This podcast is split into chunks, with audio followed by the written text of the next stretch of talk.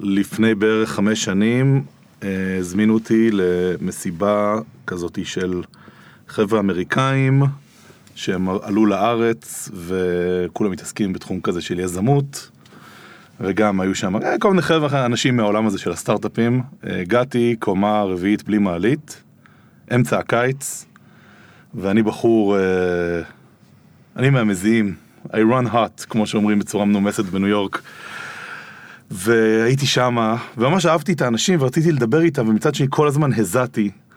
אז כל הזמן ניגבתי את ה... ואני כשאני מזיע, אז זה היה כאילו... בתל אביב? בתל אביב, באמצע הקיץ, בדירה בלי מזגן, עם איזה 30 אנשים, ואלכוהול, ואני מזיע, ואני כשאני מזיע, אני כאילו, הזיעה שלי היא מהמצח, כן? פשוט יש לי עגלי זיעה על המצח, וזה מאוד ויזיבל, שזה מבאס לי את החיים. ו... ופשוט כל הזמן, פשוט ניגב, באיזשהו שלב אמרתי, אתה פשוט, יודע, לא יכולתי, אז התחלתי לקחת מפיות נייר, פשוט לנגב, זה כל כך לא נעים ולא אסתטי, אבל יודע, מה לעשות? ואני ככה בתוך כל התחושה הזאתי, ואני... אז פתאום אה, התחלתי לדבר עם אה, אה, איזה שני חבר'ה, איזה מי- אה, מישהו ומישהי, והיה לנו כזה וייבים טובים, והיה שיחה ממש קולחת וכיפית.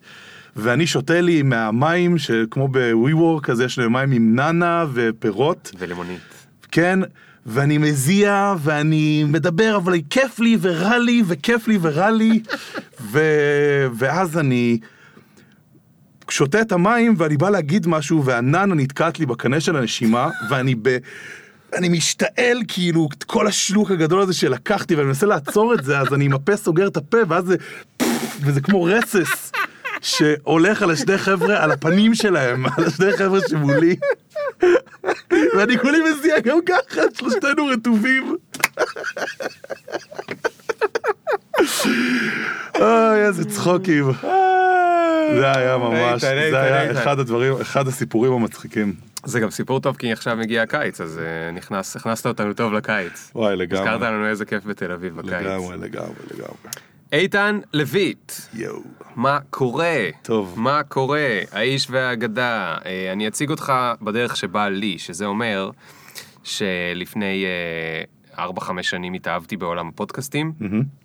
ואז לפני, לדעתי זה היה שלוש שנים בדיוק, אה, אתה ושותפך לפשע, דוד כץ. התחלתם, אה, הדוד, התחלתם את השבוע. מהמם.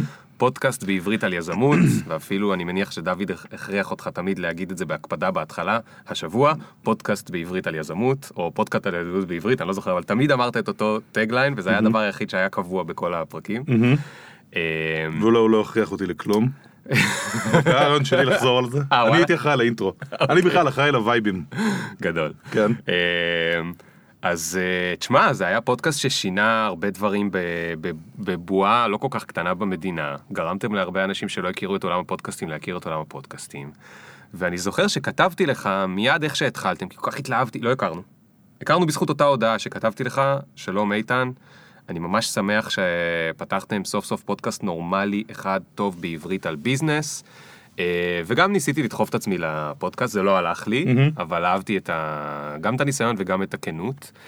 אה, והפודקאסט שלכם לא רק היה כל כך רהוט ומעולה, ובו סיפרתם על יזמות, ואגב, מי שלא שמע אותו, עדיין כדאי, יש בסך הכל איזה 100-120 פרקים, לא יודע, 80, כמה עונות, פרקים על יזמות, גם למתחילים, גם למתקדמים, גם לבינוניים. פודקאסט מדהים, מדהים, מדהים, מדהים, מדהים, שגם מלמד אנשים איך לעשות פודקאסט לדעתי. שני חבר'ה יושבים בכיף ומראיינים.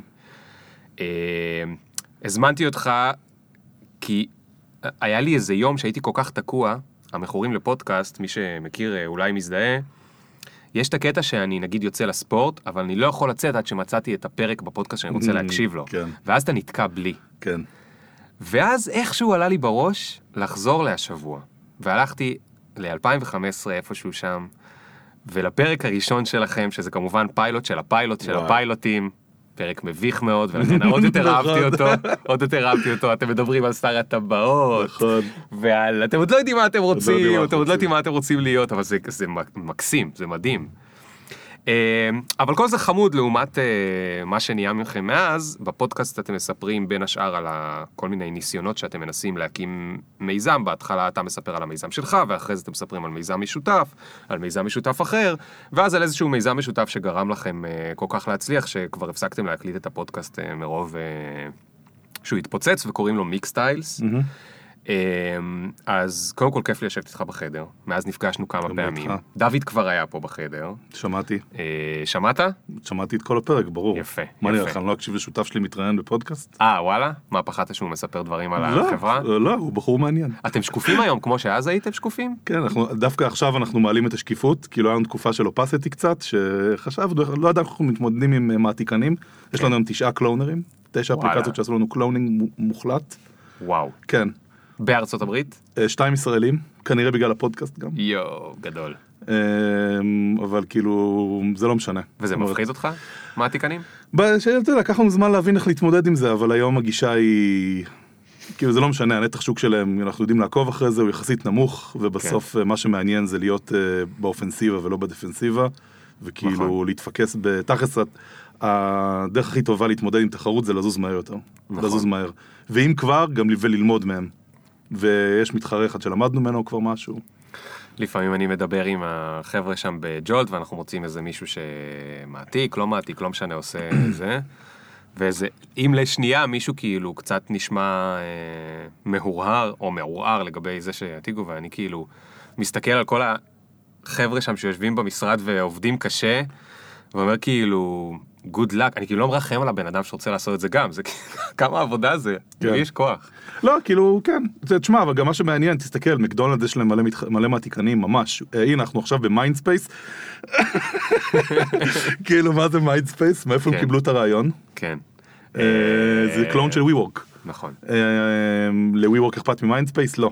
לא, ואם WeWork היו מתעסקים במיינדספייס כל היום, אז הם כאילו היו הולכים אחורה, לא קדימה. נכון. בסוף צריכים לזוז קדימה ל... ואגב, השוק המיקס והם סייז, גם למי יכולים שלא מכיר, רק את זה, מה זה, שעשינו, אני, תן לי לא? לספר את זה במשפט, נראה אם אני יודע לתת את, ה, את הפיץ'.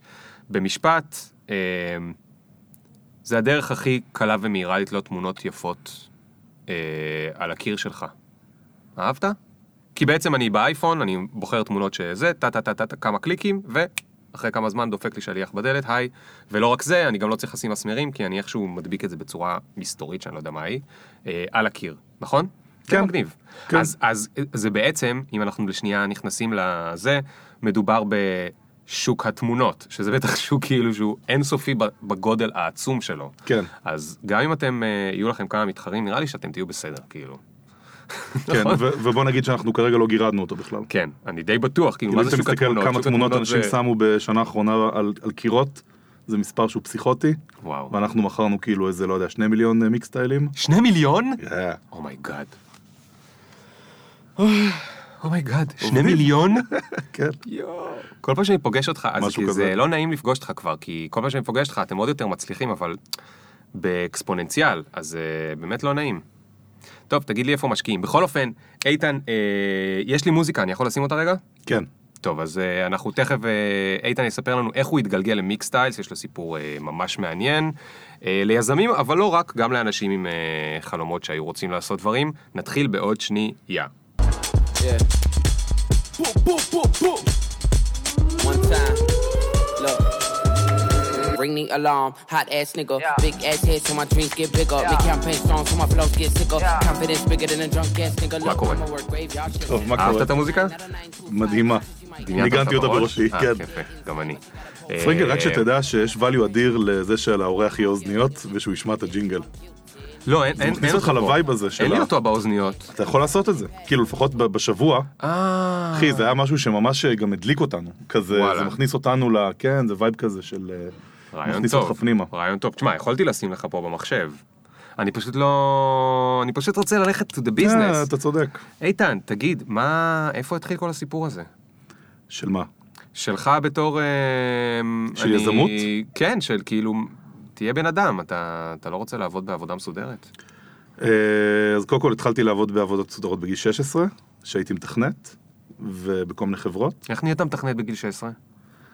למדתי בגיל תשע, כאילו אבא שלי קנה לי מחשב וחוברות, והייתי, וקראתי, אני זוכר, למדתי BASIC בהתחלה, ואז הלכתי לקורס תכנות בכיתה ז', שלמדתי C.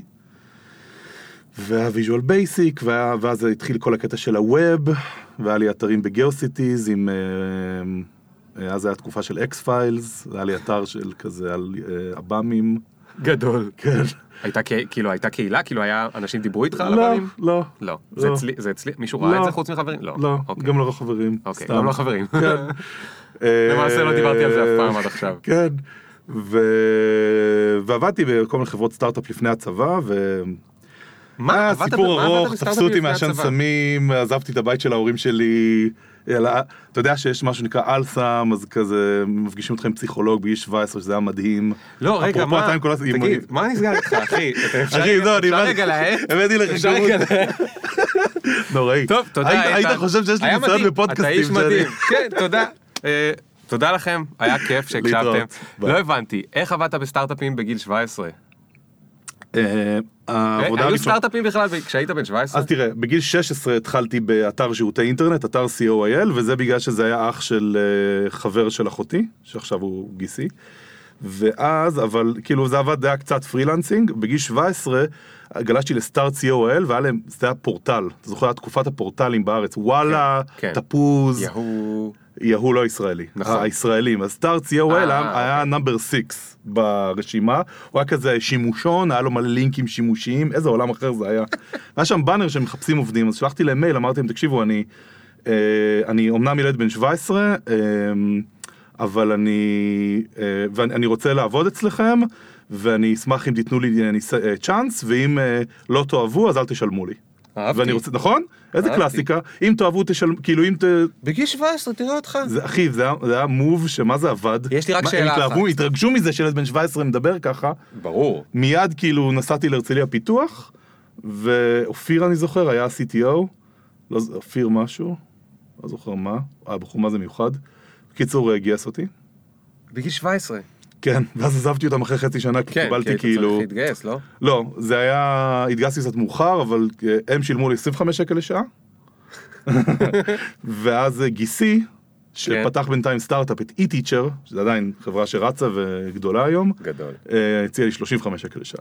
וואו, וואו, וואו. טוב, לא ראית בעיניים. ולא היה לי מס הכנסה, כי הייתי ילד. נכון. זה היה מדהים. היה בכלל מותר להעסיק אותך? אז כן. יכולתי לגור בשכירות.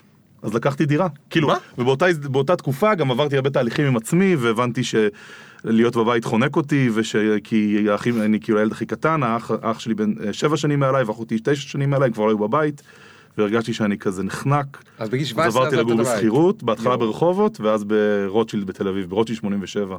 הדירה בוא'נה, אני גרתי. ברוטשילד אה, 93 במשך איזה חמש שנים. גדול. ואחר כך גרתי ברוטשילד 101, שזה רגע, רוטשילד 87 שנקין. זה אחרי שנקין כבר. רוטשילד 87 זה עם המרפסות. הגדולות. זה בין שנקין ל... מה הבא? בלפור? אה, כן, לבא אחריו. כן. נו, אז זה לידך. ואני גם יודע מי החליפה אותך בדירה, אפרת. איזה אפרת? אפרת אה, לביא אולי? אה, אפרת משהו? שאח שלה אחר כך אה, הוא חלק מהפירמידה? לא פירמידה, אה, חברת זה אני השקעות? לא יודע. לא משנה, טוב, סיפורים. כי באמת הייתה כבר- בדירה, שאני דווקא החלפתי אותה, אבל סיפורים, עם לא משנה. שיער ארוך? עם שיער ארוך, וואו אחי, איזה תיאור אה, מדויק של היו לה אישה. עיניים? וואו, כן. שתי ידיים? תקשיב, אה, כן. הזוי. אה, רגע, ומה קרה עם עם הסמים? תשמע, דיברו פה על הרבה סמים בפודקאסט הזה. לא שאני, כן. לא שאנחנו מעודדים, לא שאנחנו זה, אבל היו פה, תקשיב, כאילו, במילניום. במעבר בין 99 ל-2000, נו. אני אני הייתי עם חברים שלי, אה, כאילו הייתה תקופה כזה, עישנו וויד מלא שנים. בן כמה היית אז? אה, זה היה בערך 17, 17, אוקיי. כן. ו... ואפילו קצת פחות, לא זוכר. בקיצור, הלכנו לנו, ניסינו, כאילו, התחלנו בצפון תל אביב, היה לנו קופסת סיגרות מלאה בג'וינטים, הייתה תקופה של כאילו התלהבנו מאוד מ- מ- מוויד, וניסינו להגיע למרכז תל אביב ולא היה מוניות, כי זה היה fucking סילבסטר, ואז הלכנו לנו ליד קניון איילון וניסינו לתפוס מוניות, ופתאום כאילו עצרו לידינו ניידות, ופשוט עצרו אותנו, כאילו עשו לנו חיפוש, איזה מוזר. הת- כנראה התנהגנו בצורה חשודה, ואז לקחו אותנו, ואז לקחו אותנו לאל-סם, ואל-סם זה כזה, אומרים לך, אה, אתה ילד, אז אם אתה מעשן סמים, זה סימן שיש לך בעיות, כן. אז כאילו בוא נעזור לך בבעיות במקום להעניש אותך, which is a great attitude, אני חייב לציין, כל הכבוד להם, כן. ואז פעם ראשונה שפגשתי פסיכולוג, וזה היה מדהים, אחי. זה היה מדהים. אהבת את זה- הפסיכולוג? וואו, זה היה mind blowing. הלוואי שהייתי זוכר את השם שלו, הייתי כותב לו מכתב תודה, ממש, הוא כזה, היה כל מיני אה, רגעים בחיים שלי שהיו ממש גדולים, אני חושב שכאילו המפגשים איתו היו ממש, תכלס מהפגישות איתו הבנתי שאני נחנק בבית ושאני צריך לעזוב. מדהים. כן, זה היה ממש חזק. אני זוכר שהוא אמר לי, אתה יודע שאתה לוקח על עצמך המון אחריות, שגם לי יהיה טוב, שלך, של... כזה, כן. פעם ראשונה שמישהו מבחוץ יבחן את התופעה הזאת של, של, שאני רגיש כן. לתחושות גם של הצד השני, ושאני גם פועל כדי כן. שהצד השני ירגיש טוב בטוב, גם, כן. ושבסוף כאילו אתה רוצה אבל שיהיה איזשהו גבול. זה כאילו טעות קלאסית לאנשים רגישים להתערבב נכון, יותר מדי, נכון. ויותר מדי לתת מעצמך, ואז להבין ולשכוח את עצמך. איזה דברים זה לעש- להגיד כאילו, this is his problem, or her problem, and she needs to get over it. בדיוק. בכלל יש אה, במשהו באופי האנושי ששמתי לב שהרבה פעמים אה, חוזקות מטורפות יכולות גם חולשות מטורפות וזה המון עניין של אה, לכוונן את זה כן. ואולי בכלל כל הדבר הזה הוא הבסיס לכל הסרטי סופר הירוז. תחשוב על זה, זה המון. המון כאילו על יש לך כוח ואתה והוא מצד אחד יכול להשחית אותך אבל כן. מצד שני הוא כן. הוא דווקא יכול להיות הדבר תשמע, הכי גדול אצלך. בשנים האחרונות מארוול כאילו, עזוב שנייה את אבנג'רס וזה, אני לא כל כך ראיתי, אבל יש את אה, משהו ג'ונס, איך קוראים לה? אה, ג'סיקה ג'ונס. ג'סיקה ג'ונס נגיד, זה, יש מלא סדרות כאלה של, אה, אני חושב שזה מארוול, או המתחרים, לא זוכר, אבל שכאילו זה כבר ממש dark, כאילו. 90% מהזמן הגיבור סובל מה super power שלו, ורק 10% הוא נהנה, כאילו זה לא כמו שהיינו קטנים, כאילו ספיידרמן אה, זה, והוא גם קצת ילד חנון. כן. פה זה כאילו, היא סובלת, הם כולם סובלים, הם נורא מסכנים, הם מדוכאים, הם מודחים חברתית, הם לא מרגישים שייכים, הם כאילו, זה, זה, מה קורה? כאילו חבר'ה, תנו לנו סופר הירוז, אנחנו רוצים כן. קצת אה, לחלום. אני חושב, תחשוב על זה, גם ה- כל אקסמן זה ככה, הם כזה מאוד סובלים מזה שהם מוטנטים. כן. אתה יודע שאחת המחמאות שאני, יש לי אה, מישהי שעובדת איתי, פולינה, אז אמרתי לה שהיא לדעתי קלאס level 5 מיוטנט. יש. אנשים שהם כאלה, שיש מהם עוצמות מאוד חזקות. מדהים. אה, אלקטרומגנטיות? והיא הייתה שמחה, על זה, אמרתי לעצמי, אלוהים, איזה מוזרים אנחנו, אני אומר לה שהיא מוטנטית, level כן. 5, והיא שמחה על זה, אבל... אה, מעניין אם זה יכול, כאילו יש שם להטרדה מהסוג הזה. זה כאילו מה, של אה, כינוי בשמות מאקסמן? כן. טוב, אז תגיד, מה היה בצבא? מה עשית בצבא? בצבא הייתי ב- ביחידה הטכנולוגית, וואי, הצבא היה גם מדהים, היה, היה פוקסים מטורפים שם. מה זה יחידת טכנו ממר"ם? לא. אה, זאת שאסור ממר"ם להגיד זה- את שמה? אה, יחידה טכנולוגית. לא. לא, זה לא שם כולם. כללי, לא? יש כמה יחידות, יש במודיעין, יש בחיל הקשר, יש בחיל האוויר, יש מלא יחידות טכנולוגיות. אני לא, לא יודע מה המדיניות של המספרים, אוקיי. אבל כאילו... אז אל תגיד, משהו עם מספרים. משהו עם מספרים, טוב. שמתחיל בשמונה. כן, כן, אנחנו יודעים במה הוא נגמר, והוא במודיעין. בסדר, אז היה מעניין. היה מדהים. היה מדהים. טוב, אז על זה אתה לא יכול לדבר. אה, כאילו בוא נגיד אה, בהקשר של הפודקאסט הזה ואני יודע שאתה כאילו סיפור בוא נגיד אנקדוטה מעניינת שם הייתה שאני הייתי כולי כזה או אני מתכנת לפני הצבא וואי וואי ואבא שלי שכנע אותי לשלוח קורות חיים לצבא. מה זה זלזלתי בזה? ושלחתי קורות חיים דרך אחותי שהייתה ב-8200 ו- ואיתרו אותי אמ, וראיינו אותי במקומות כזה אזרחיים וזה והתרגשתי כן. ו- ואז גייסו אותי ליחידה והגעתי למקום הכי מטורף שיכולתי לדמיין כאילו הכי כזה הפנטזיה הכי רטובה שלי למה אני אעשה בצבא כן. התממשה כן. ממש. כן, אמ, כי basically אתה נכנס למשרד של ג'יימס בונד. לא לא ג'יימס בונד אני כאילו. כן, אני, קיצור, לא, אז לא נרחיב, אז לא כן, נרחיב. בקיצור אבל, ואז גיליתי שאני טכנאי PC. זה מה ששמו אותי, טכנאי PC. למה? אה, תיקנת את המסכים כאילו? אחי, למה? כולם? שם היו מפלצות, היה שם, אני זוכר איזה בחור אודי שקיבל 800 פסיכומטרי בלי ללמוד, true story. חבר'ה שם היו עם תואר שני, כאילו, כן. בגיל 18. כן. כזה, היה שם המון bona fide hackers. זה ה X-Menים של... geeks אה, שהם. באמת מדהימים, אבל בצורה אה, קיצונית. ו, ומה היה? היה אה, ספרייה של המדור, שהמדור בחר את הספרים הכי טובים לתכנות Windows ותכנות networking, לכזה, אבל deep shit, וה bibleים, התנכים של כל תחום. ואני נשארתי כאילו לישון שם, כן, אני יודע, זה נשמע מאוד זה, אבל true story, כזה נשארתי שם לישון, לא, למרות שזה היה בסיס פתוח, נשארתי לישון, קראתי מלא ספרים, ניסיתי ממש, ויום אחד איזה מישהו תפס אותי ואמר לי, מישהו שהיה לחוץ והיה צריך כוח אדם, אמר לי בוא תעשה בשבילי QA, ועשיתי לו QA בערבים, ניר מקובסקי, ואז הוא, ואז הוא הצליח לשכנע את הרמ"ד שכאילו אני פשוט יהפוך להיות QA full time אצלו, ואז מתכנת full time, ואז כאילו אפילו הייתה תקופה קצרה שניהלתי צוות, גדול. זה היה מדהים. טוב, אז השתחררת ואז מה? אחרי שהשתחררתי הלכתי לעבוד בסטארט-אפ של, היחיד, של בוגרי היחידה, שקראו לו אנברה, שבסוף אינטל קנתה אותו, ששם מקצועית עשיתי hardware verification, שזה בגדול להבין איך מעבד עובד ול, ולבדוק שאין לו באגים. אה, אישית התמודדתי המון עם החוסר יכולת שלי להתרכז ולכתוב קוד בצורה רציפה. למה? מה יש לך? אה, מה יש לי? יש לי... אתה בן אדם? אני, אני סקרן. סתם, כאילו מה שהיה קורה, הייתי קורא ynet. אוקיי, אז תגיד שהאינטרנט הגיע. לא הייתי כאילו, כן, הפרעת קשב או איך שתקרא לזה. היה כאילו יום, יום, היה יום אחד שעד אליו האינטרנט היה בחוץ, אבל זה היה, כאילו היית צריך, אתה היית צריך בתור user, תחשוב על זה רגע בתור משתמש.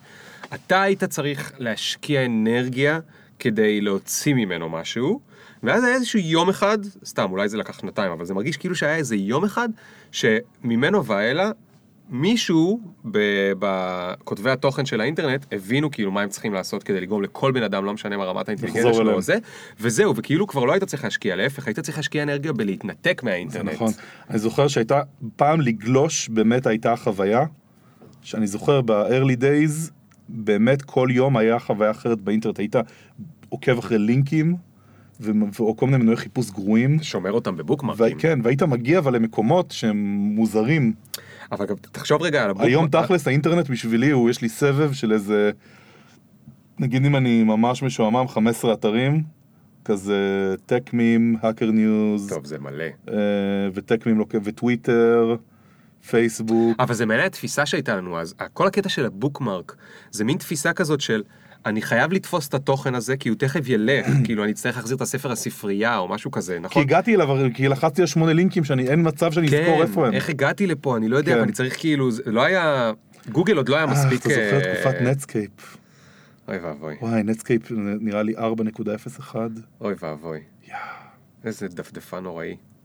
כאילו הוא היה כל כך נורא, שכש Chrome הגיע, זה היה כל כך קל. לא, בין Chrome ל Netscape לא, היה את ה Explorer. וזה, לא, את- ו Explorer והיה את Firefox וזה, אבל הקודמים היו כל כך נוראים, שפתאום Chrome הגיע, ופתאום כזה, אוקיי, אז ככה זה אמור ללכת. Chrome היה ממש טוב. טוב, ומה, אז מה... בקיצור, אז מתי באנוביט הייתי התחילה, שנתיים. התחילה החיידק? באנוביט הייתי שנתיים, נמכרה אנוביט לאינטל. כן. אה, קיבלתי איזה 40 אלף שקל. אה, אה, בתקופת אנברה שיפרתי, לא היה לי בגרות, תכלס. כאילו, לא סיימתי את הלימודים, אז השלמתי מחשבים, שזה היה מצחיק. אה, השלמת בגרות? במחשבים. כי מה, כי רצית לא לעשות אוניברסיטה? לא, כי כשעזבתי את הבית של ההורים שלי גם הפסקתי כאילו... לא, אבל למה רצית להשלים? רציתי ללכת, כאילו, רציתי ללכת להנדסת חשמל ו... ו... ופיזיקה, כי זה מה שהבנתי שהכי טוב ל- לתחום כאילו טכנולוגי, ותפסתי את עצמי כטכנולוג. ו... אה, היא אחי זה כזה סיפור עמוק אבל זה כי יש, כי יש פה כל כך הרבה דברים לא משנה בקיצור באותה בכלל בתקופה הזאת הייתי ב... הייתי במשהו שנקרא Overeaters Anonymous לא מאמין שאני אספר את זה באמת היא טוב יאללה fuck it fuck it. fuck it we'll, we'll, we'll do it live. אמ, קיצר הייתי ב-Overeaters Anonymous ורזיתי ממש כתוצאה מזה והיה לי שם ספונסר היה לי coach. Overeaters Anonymous זה כמו Alcoholics Anonymous אחי אתה עושה תוכנית 12 הצעדים רק שבמקום אה, לנסות להתמודד אכילה מוגברת כאילו? כאילו אתה בא ואתה אומר אני יש לי בעצם התמכרות לאוכל אני טוב זה רדיו לא כאילו זה פודקאסט לא שומעים אותי אני שמן. שידעו שיבינו את נכון. הקונטקסט ומאז ומתמיד הייתי שמן. אה, חוץ מהשנתיים האלה שהייתי ב-Overeaters Anonymous האמת היא זה עבד מדהים. אה, וזו תוכנית של 12 צעדים שאתה קודם כל אתה מכיר בעובדה אתה מודה שיש לך התמכרות לאוכל ואז אתה מנסה להבין איזה מאכלים אתה כאילו רגיש אליהם יותר ואיזה פחות אה, ואז אתה לא רק זה אתה ממפה את כל הכעסים שיש לך בעולם ואת הטינות גם לאנשים וגם לעצמך להורים שלך כזה עולם שלם של אה, דברים. ו... וזה עבד? וירדתי מזה מאוד, ו- ואתה מוצא לך ספונסר שהוא כזה כמו מאמן אישי בחינם, הכל אגב בחינם. אה, מי מממן את זה? אף אחד. כאילו יש תרומות אבל בקטנה. תכלס זה, זה הארגון הכי, אה, זה כמו קהילה כזאת שעוזרת לעצמה. הכי, אנשים לא יודעים, אבל כל ערב במקלטים בכל רחבי תל אביב, מת- מ- אה, קבוצות של NA, נרקוטיקס אנונימוס, AA, OA, בואנה, אם אני מקשיב ורוצה, זה, איפה אני מחפש את זה?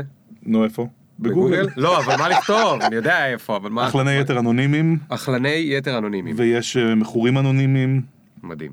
כן. אה, אתה היית פעם ספונסר? הספקת? כן? הייתי פעם אחת. למישהו אחר. כן, למישהי, מדהים. כן. מדהים, זה היה חוויה קשוחה. נוצר bonding? כן, יואו. אבל כאילו, בוא נגיד, לי הכימיה מטורפת עם הספונסר שלי, שלמה, מטורפת. אמ, שהוא היה בחור בן 70, משהו הזוי אחי. יואו. כן, אבל היה לנו כאילו, זה הרגיש כאילו אנחנו אחים, אבל מה שקרה זה שאחרי שנתיים שהייתי מדבר איתו בבוקר ובערב, והחיים שלי מאוד הסתדרו כאילו בקטע של נהייתי רזה, ונהייתי מסודר, אז הרגשתי שהקירות לוחצים Mm. עליי וששמחת החיים שלי נעלמת, והרגשתי זקן בנשמה. כן. אמ, היית צעיר מדי לשגרה הזאת. כן, וגם אני נהיה הרבה פעמים דומה לאנשים שאני מדבר איתם הרבה, אני חושב שכולם, אבל אני כן. כאילו... אז אני גם חושב שנהייתי זקן, כי דיברתי כל יום עם, ז- עם מישהו שהוא זקן. מדהים. אמ, ואז עשיתי אה, סדנה שנקראת הומניקיישן, כן. בדיוק מחר זה, ושם זה היה סדנה שמאוד אה, למדתי ממנה המון. אמ, מה זה הומניקיישן? הומניקיישן זה מקום שעושה סדנאות להתפתחות אישית. ש... כזה שלוש סדנאות, יש גם פורום אני חושב, יש כל מיני כאלה, זה flavor שלם של אה, סדנאות. יש שם כאילו כל מיני דברים אה, לא הכי חיוביים, אבל אה, בסוף אי- איזה או חכם לומד מכל אדם, אתה, כאילו כן. למדתי משם המון. יש מה ללמוד. אבל למה הדבר המרכזי שקרה לי שם? זה שזה שחרר לי מאוד את, ה, את השמחת חיים שלי. הבנתי. כאילו יש שם כל מיני תרגילים שאתה עושה קבוצתיים, דינמיקות קבוצתיות, שנגיד בהם אתה פתאום צריך נגיד לרקוד. בלי אבל שיש לך סיבה טובה. כן. מיני דברים כאלה שממש חוויתי פתאום את כמה כיף לי להיות נטול עכבות. אז הייתי כזה! ושברתי את הכל ואמרתי, זיבי אני הולך ללמוד, זיבי. אני הולך עכשיו לטייל מסביב לעולם, וכאילו לקחתי את ה-40 אלף שקל עם כרטיסים חד כיווניים, וואו. טסתי כאילו הייתי בנורבגיה, ואז משם להודו, ובהודו הייתי ארבעה חודשים, היה לי אוטו, למדתי כיף. יוגה וסיטר, וטיילתי עם שלומי לוי, שאמר לי את המשפט, תיזהר מאנשים מדרום הארץ, הם היו הרבה זמן בשמש. וכמעט מתתי מלא פעמים בכל מיני אגמים ונחלים, ו- ו- והלכנו לאיבוד, והיה מדהים, ומשם... אה, לא, ולא נגעתי בסמים בכלל, אגב, כל, כאילו, הודו תכלס, כולם מעשנים כל היום, כל הישראלים, אז כזה גם, לא... אה, התאשפזתי שם, כמעט מתתי מטיפוס הבטן, ו- וכאילו החזיקו אותי טיבטים בזמן שאני משלשל את הנשמה, וואו. ואז אחר כך שאלתי אותם אה, מי הם מכירים שהוא מואר, כי אני רוצה לראות, כאילו, כל המטרה של הבודהיזם זה להיות מואר. נכון. יש לך מואר להראות לי? אמרו לי, כן, לך למקום, תקשיב, דוגרי, סיפור. אמרו לי, לך למקום הזה והזה, הלכתי, הגעתי באוטובוס לוקל בס לאיזה מקום, אמרתי, שלום. כאן זה אה, המואר? שמעתי שיש פה somebody that it's enlightened, אמרו לי, כן, העוזר שלו פגש אותי, אמר לי, מחר, תבוא, תישן פה, מחר תגיע. יום אחרי דולר. זה, לא, עלינו על ההר, הלכתי, פגשתי את המואר, נו. סתם זקן. כזה זקן, בקושי מדבר, מואר, לא יודע. שאלתי אותו איך אני נהיה מואר, הוא אומר, תעשה את התוכנית, כאילו, אתה יודע, תתחיל לעשות את המדיטציה, כאילו יש, בודהיזם זה זה שיטה סדורה, אתה אתה צריך, יודע, זה היה מצחיק אם הוא היה אומר לך, אה, לא יודע, אצלי זה גנטי. לא, כזה, אתה יודע, בקטע של, אה, פתאום שהייתי שם, אז לא, כאילו אין ספק שלא הרגשתי שם שום, לא הרגשתי איזושהי אמת, אגב, לא הרגשתי שאני מדבר עם איזשהו בן אדם לא היית מדהים. מספיק זמן. והסתובבת עם שלומי לוי. כן, לא, לי אבל... הוא- הפריע לך ב... הייתי, בכפר הזה איזה שבוע, ואז אמרתי, אה, זה לא מעניין. אה, ואז אה, חתכתי משם להונג קונג, הייתי שם שבועיים בסדנה של, אה, כאילו, פיתו אותי ללכת לסדנה של בוא תלמד מה זה יהדות. ואז הגעתי וגיליתי שמנסים להחזיר אותי בתשובה. יואו. והתחילו לבוא עם כל מיני סיפורים, אתה יודע שבתנ"ך יש קוד הדילוגים, ושאם אתה מדלג על כל מיני אותיות, אז התנ"ך צופה את ה-11 לספטמבר, ואני הכי קראתי את החוברת גלילאו, זו חוברת אה, מדע לילדים, כן. היה כתוב שם, קראתי כבר שהוכיחו שזה, עושים את זה גם על החטא ועונשו, כאילו, כן, שזה כל כן. הדבר הזה הוא חרטא. הייתי שם על זה, והתאהבתי בבת של הרבי, והיה לנו vibe, והיה לנו צחוקים, והיה חוויות, ומשם חתכתי לבונוס איירס, והייתי שם ארבעה חודשים בכל אה, דרום אמריקה. זמן טיילת, בן אדם? איזה שנה, ומשם וואו. חתכתי להודו, ואז חזרתי לארץ. ובטיול בעצם הבנתי שאו שאני רוצה להיות עובד סוציאלי, או חקלאי, או יזם. והגעתי לארץ, והיה לי שבוע שנתתי לעצמי להחליט מה אני עושה. ושבוע לקחתי את ההחלטה הזאת והחלטתי להיות יזם. ולא היה לי רעיון, אז החלטתי לפתוח פשוט להיות פרילנסר שעושה SEO, לא ידעתי גם SEO, אבל אמרתי I'll wing it. נלמד, היה לי כל מיני רעיונות, והתחלתי לקרוא באינטרנט על איך עושים SEO, והשגתי לקוח, ואז פתאום מישהו בא אליי והציע לי להיכנס שותף בחברה קיימת של רגע, בניית רגע, אתרים. רגע, רגע, רגע, רגע, עצור שנייה לפני. חזרת לארץ, איפה גרת לעזאזל? אצל ההורים שלי. אצל, חזרת להורים, שאז- שבגיל 17 זה, כן. עכשיו חזרת להורים, כן. ההורים כאילו הסיפור שלהם זה ככה, כן? אגב, ההורים שלי כפרות עליהם, כן, הם לא אנשים רעים או משהו, חשוב לי ברור. אני ברור, גם- ברור. כזה עזבתי את הבית לא בקטע, לא כי קיבו עליי סיגריות. ברור, אתה גם חתיכת ילד מוצלח, כאילו עבדת בסטארט-אפ בגיל 17, גייסו אותך לצבא ליחידה מובחרת, אה, אה, עשית דברים זה, אבל אז החלטת לטוס להודו לשנה, וזה השלב שבו רוב ההורים כאילו אומרים, טוב, איבדנו את הילד, כן, הוא- ממש. אמא, איפה אני? אני הלכתי לראות מואר, אני תכף חוזר. כן, ממש. ואז אתה גם חוזר אליהם הביתה, אז מה, כי אמרת שאבא שלך לפני זה אה, אמר לך לשלוח קורות חיים לצבא, שזה כן. אומר שאבא שלך הוא קצת או פושר או הוא יודע כאילו איך החיים האלה עובדים. אבא שלי אז מה הוא אמר לך כשחזרת מהודו? שאני מפגר שאני לא הולך ללמוד באוניברסיטה, והוא כאילו לא הפסיק להגיד את זה עד שהפסקתי לדבר איתו לחצי שנה, ואז הוא כאילו התקפל. וככה למדתי שיש שיטה עם אבא שלי, שאם הוא כאילו לא יורד ממשהו, אני פשוט מפסיק לדבר איתו. בקטע טוב. אני מציב גבול עדין. כן, כמו עם ילדים, אתה צריך לפעמים ללמוד להציב גבולות בלי כעס. כן, פשוט להציב גבול. וואו. אה, כן, אבא- כי אבא שלי פרופסור לפיזיקה. וואלה, במכון איפה? ויצמן. אה, וואו. כן. יפה, יפה. כן, אבא שלי כן, כבד. כן, נו, והילד לא הולך לאוניברסיטה, זה קשה לאבא פרופסור. כן, הוא אמר, אתה לא מבין מה אתה מפסיד, זה טעות. אבל אני הרגשתי שהמסקנה שאני הגעתי אליה, בגלל ש... כאילו אמרתי, אם אני רוצה להיות עובד סוציאלי, אז כמובן שאני צריך ללמוד את זה, אבל יזמות אתה לא לומד באוניברסיטה. כאילו, אני זוכר, היה מסקנה חזקה בזמנו. איזה כיף לך שידעת את זה בגיל כל כך צעיר. תקשיב, אבל זה היה די, כאילו, אתה, אתה רואה, אתה, לא יודע, זה היה vibe, כבר אז היה vibe רע למינהל עסקים. לפחות בקליקה שלי. כן. היה כזה vibe רע על מינהל עסקים.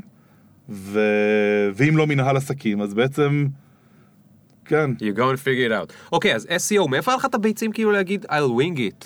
סליחה, כאילו אתה אומר, אני לא יודע מה זה SEO, ואתה כאילו רצית לעזוב את הבית שלו, מה שאני מנסה להבין זה, יש להגיד כאילו אני הולך לנסות משהו ויש להגיד אני הולך להתפרנס מזה. זה לא בדיוק אותו דבר, אוקיי? I'll wing it כאילו בקטע של אני הולך לעבוד במשהו שגם מביא לי מספיק כסף כדי שאני אוכל לצאת מהבית של ההורים שוב, לשכור לעצמי דירה, לנהל לא, חיים. קודם כל יצאתי ישר, זאת אומרת, ישר הלכתי ו... וגרתי אצל, אה, כאילו, ישנתי אצל, אה, אז היה לי ידידה, שכאילו היא גרה עם שותפה, ופשוט ישנתי אצלם בסלון, יפית, כפרה עליה. כמה אה, זמן התנחלת אצלם? כי אתה יודע, יש סדרות מסוימות שאני רואה שיש שם כאילו דמות כזאת. נראה לי שכמה שבועות, ואז בדיוק הכרתי את אה, מי שהיום, מי שלימים התחתנתי איתה ולימים התגרשתי ממנה, ושהיום אם ילדיי, כפרה עליה, ימית. שאגב, ימית כתבה את הפוסט הכי ויראלי שאי פעם ראיתי בפייסבוק. וואו, לפני איזה חודשיים. מה? כן, מטורף, סיפור אחר. אבל לא עליך. עליי. זה. מתחיל ב... הוא עזב את הבית ברביעי, בשישי לאפריל. יום הולדת אה, 35 שלי או משהו. כזה. וואו. כן, ימית יודעת לכתוב. טוב, אנחנו נבדוק את זה. אבל רגע, אז הלכת ללמוד SEO, אתה מבין למה את הפודקאסט? שלנו יש עריכה, אחי? אני קשה. אני קשה. להפך. קשה. להפך, אבל ככה בני אדם מדברים. עריכה זה לגרום לפודקאסט להישמע כמו מאמר. כן, אנחנו מדברים, ככה מדברים. כן.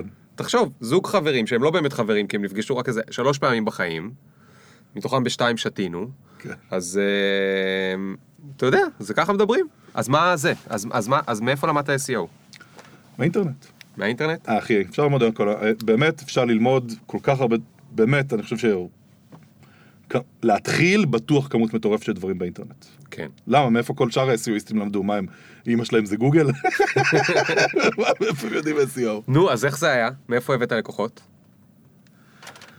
אז לפני שהצלחתי להביא לקוחות אמיתיים, אמ, אני חושב שפרסמתי קצת אדוורדס, כבר לא זוכר בדיוק. אמ, לפני שהתחלתי, לה- הצלחתי להביא לקוחות אמיתיים, אה, ניסיתי לעשות שת"פים, עשיתי שת"פים עם כל מיני אה, סוכנויות אה, בניית אתרים. בכלל, שת"פים זה אחלה אסטרטגיה לעס- לעסק קטן. כן.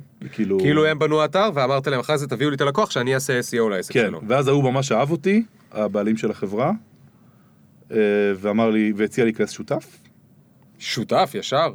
הוא היה חברה יחסית קטנה. אוקיי. זה היה הוא, הוא היה בן 16. הוא, לא, הוא היה בן, לא, הוא היה בערך בגילי, והיה לו פרילנסרים שבנו, הוא תכל'ס זה היה הוא ופרילנסרים. אז בעצם הוא זיהה בך פוטנציאל אה, שלא... כן. לא מבין עד כמה הוא גדול בינתיים. כן, ואז, ואז בעצם אה, הצטרפתי אליו והתחלנו למכור אה, אתרים וקידום, אבל תכלס בעיקר אתרים, תכלס כאילו, ואז זנחתי את החברה הזאתי. בכלל, טעות שעשיתי בתחילת הדרך שלי, זה היה לי רעיונות, התחלתי אותם, ואז כאילו אה, זנחתי אותם. כאילו כי, מהר מדי אתה מתכוון? כי היה לי כזה שייני, ראיתי שייני אובייקטס, הייתי הולך אחריהם. ובעצם לא הייתי מייצר, לא הייתי מייצר מספיק אנרגיה על אה, דבר מסוים. אתה יודע, על השבוע, ב... ריכוז. על השבוע של הבודהיזם לא אמרת את זה, אבל גם שם זה היה בולט. אי אפשר בשבוע לתת לזה באמת הזדמנות. נכון. טוב, אוקיי. אז... אה, ואז שם הייתי איש מכירות, כאילו למדתי למכור, והחוויות מדהימות אגב. בהתחלה מכרנו אתרים ב-6,000-7,000 שקל, וזה היה חרא, אתה לא מרוויח אה, ב-6,000-7,000 שקל לאתר. פשוט אתה לא, אתה לא יכול להרוויח, למרות שזה נשמע הרבה, אתה לא מרוויח, במיוחד אם מישהו אחר בונה את האתר. והבאתי מנהל, מח- אה, קואוצ' של מכירות, שילמד אותנו איך למכור, והוא בא ואמר, תקשיבו, אין לכם פורטפוליו, אתם חדשים, אתם צריכים להגיד את זה. וצריכים להבין מה היתרון שלכם. אתם יודעים מה היתרון שלכם? אתם רעבים אחוש עמותה. נכון. ואז אני הייתי בא לפגישות והייתי אומר, תקשיבו, אנחנו צעירים, אין לנו הרבה ניסיון, אין לנו הרבה פורטפוליו, אבל אנחנו מה זה רעבים, ואנחנו נעשה לכם עבודה מדהימה. כן. ולקחתי 14,000 שקל. במקום 6. זה פאקינג עבד! ונתנו לכם. נתנו! טוב, היה שווה כזה. עבד! עבד. גדול. ואז הלכתי לעבוד אצל הבחור הזה. אצל לא, איזה בחור? ואז כאילו התבאסתי מהשותף שלי, שתכלס... אה, שותף אגב, זה גם כן, היה לי כל מיני אפיזודות בחיים שבהם... שבהם מישהו אמר לי בוא תיכנס שותף ולא חתמנו על שום דבר וזה היה סתם מן השפה אל החוץ. הבנתי. בסוף כאילו יצא שאני פשוט עבדתי בשבילו. אה, אבל לא, הייתי מוכר עסקאות והוא שהיה אחראי לגרום לזה לקרות, לא, לא גרם לזה לקרות. ואז הלקוחות היו חוזרים אליי. עכשיו אני תכלס מוכר את עצמי. כן. כאילו, אני שם מולם, אני זוכר שמכרתי אתר באיזה 25 אלף שקל למא- למאלף כלבים, שמה זה אהבתי אותו ואת אשתו? ישבתי אצלם בסלון, והיה לנו וייבים טובים ולימדו אותי על כלבים, ואחי, דפקנו אותם. והשותף, כאילו ועזבתי אותו, דלברתם את האתר. לא, לא רק שלא דלברנו, השותף אני זוכר שהוא הוא צחק על זה שהם כבר שילמו כסף, וכאילו עוד לא קיבלו כלום. יואו. זה הצחיק אותו. יואו. וזה, שו... וזה אז אני זוכר שנסעתי בדרך לבאר שבע לפגישת מכירה, ובאמצע הדרך לבאר שבע עשיתי פרסה והתקשרתי אליו ואמרתי שאני לא מתאים לי יותר. איך הוא קיבל את זה? רע. כמו בן אדם עם מוסר בן אדם לא מהסוג מדהים. הזה, כן. כן, בדיוק. לא בווייבים טובים. כן. לומדים. זה תמיד... בכלל אה, אגב שתדע אחד הדברים שכאילו למדתי כזה בתקופה הזאת זה ומאוד מ-Overeaters Anonymous זה כאילו כמה שמוסריות זה פשוט זה דבר חזק ומדהים וגם זאת הדרך כאילו זה גם הדבר החכם לעשות להיות מוסרי זה כאילו פשוט מחשבה לונג טרם על החיים. אז הנה יש לי נגיד לא בשבילך לשקר שאלה. מוריד ממך סטרס. תקשיב רגע, יש לי שאלה למתקדמים בשבילך. Mm-hmm. קבל. היום נסעתי על האופניים בים, אני יודע שזה נשמע לא קשור, אבל תכף קשור. נסעתי על האופניים בים, אני עושה ככה, אני עושה את הכושר, אני לא אוהב לעשות כושר, אבל לנסוע- על אופניים אני אוהב, ובים זה בים, אז זה כיף. כן. נסעתי על על האופניים בים. בדרך אה, עברתי, ראיתי מישהי עושה סקווטים, אה, נראית בכושר. לא רוצה להגיד אה, נראית טוב וזה, אבל נראתה טוב. נראתה שהיא עושה כושר. עכשיו, למה, למה התעכבתי? כי היא כאילו לבשה את הבגדים הכי זוהרים, שזה אגב היום באופנה, והיא גם עשתה את זה כאילו במקום שבו, אתה יודע, יש מלא מקומות בים שאתה יכול לעשות סקווטים, אבל היא עשתה את זה במקום נורא נורא בולט, כאילו התחת שלה כמעט נכנס לתוך המסלול אופניים, כאילו אתה היית צריך לזוז עם האופניים כדי לא להיכנס בו. בקיצור, מין היה כזה... לא אני יודע איפה זה בגורדון? חוף גורדון? אה, כן, אבל לא ב... ליד ליד הריקודי עם איפה שעושים לא, את לא. ה... איפה שיש שם כזה מכשירי כושר. כן, אז לא שם, אז, אז, אבל שם זה הגיוני, כי כולם עושים מכשירי כושר. כן. שם אנשים, אני רגיל שאנשים עושים סקווטים, זה, that's fine. אבל היא עשתה את זה איפשהו באמצע הים, היא, היא כאילו רצתה ליהנות מהנוף. אוקיי, אוקיי, הבנתי. גם היה נראה שהיא, כן. האינסטגרם ככה על standby כל הזמן, רגע לפני, רגע אחרי, ומרוב שהיא נהנית מהנוף, היא כאילו תופסת מלא מלא תשומת לב. עכשיו, על מה היא גרמה לי לחשוב? על משהו שהרבה פעמים דופק לי את המוח, והנה השאלה, המתקרבים לשאלה הזאת. היא, נגיד שהיא הולכת עכשיו ואומרת לעולם, לחברות שלה וזה, אולי יש לה אתר אינטרנט, אולי יש לה חשבון אינסטגרם, והיא אומרת לאנשים, תקשיבו, אתם חייבות לעשות סקווטים. מי שתעשה סקווטים, תיראה כמוני. Mm-hmm. תראו איך אני נראית. כן. כן? אבל בינינו אנחנו לא יודעים, יכול להיות שגנטית נכון. היא נראית ככה. ואנחנו אף פעם לא יודעים האם גנטית היא נראית ככה, ואז היא בטוחה שהסקווטים הם מה שהופכים אותה לכזו, או שבגלל הסקווטים היא הופכת לכזו. או שגנטית סקווטים הופכים אותה לכזאת, שהיא מגיבה ממש חזק לסקווטים. בדיוק. נגיד היא לא הייתה כזאת, עושה סקווטים, מגיבה חזק, ואם אני אעשה סקווטים לא יקרה לי כלום. יפה. which is the story. יפה. which is the story. עכשיו בוא נדבר על להיות מוסרי. כן. אני אדם מאוד מאוד מוסרי.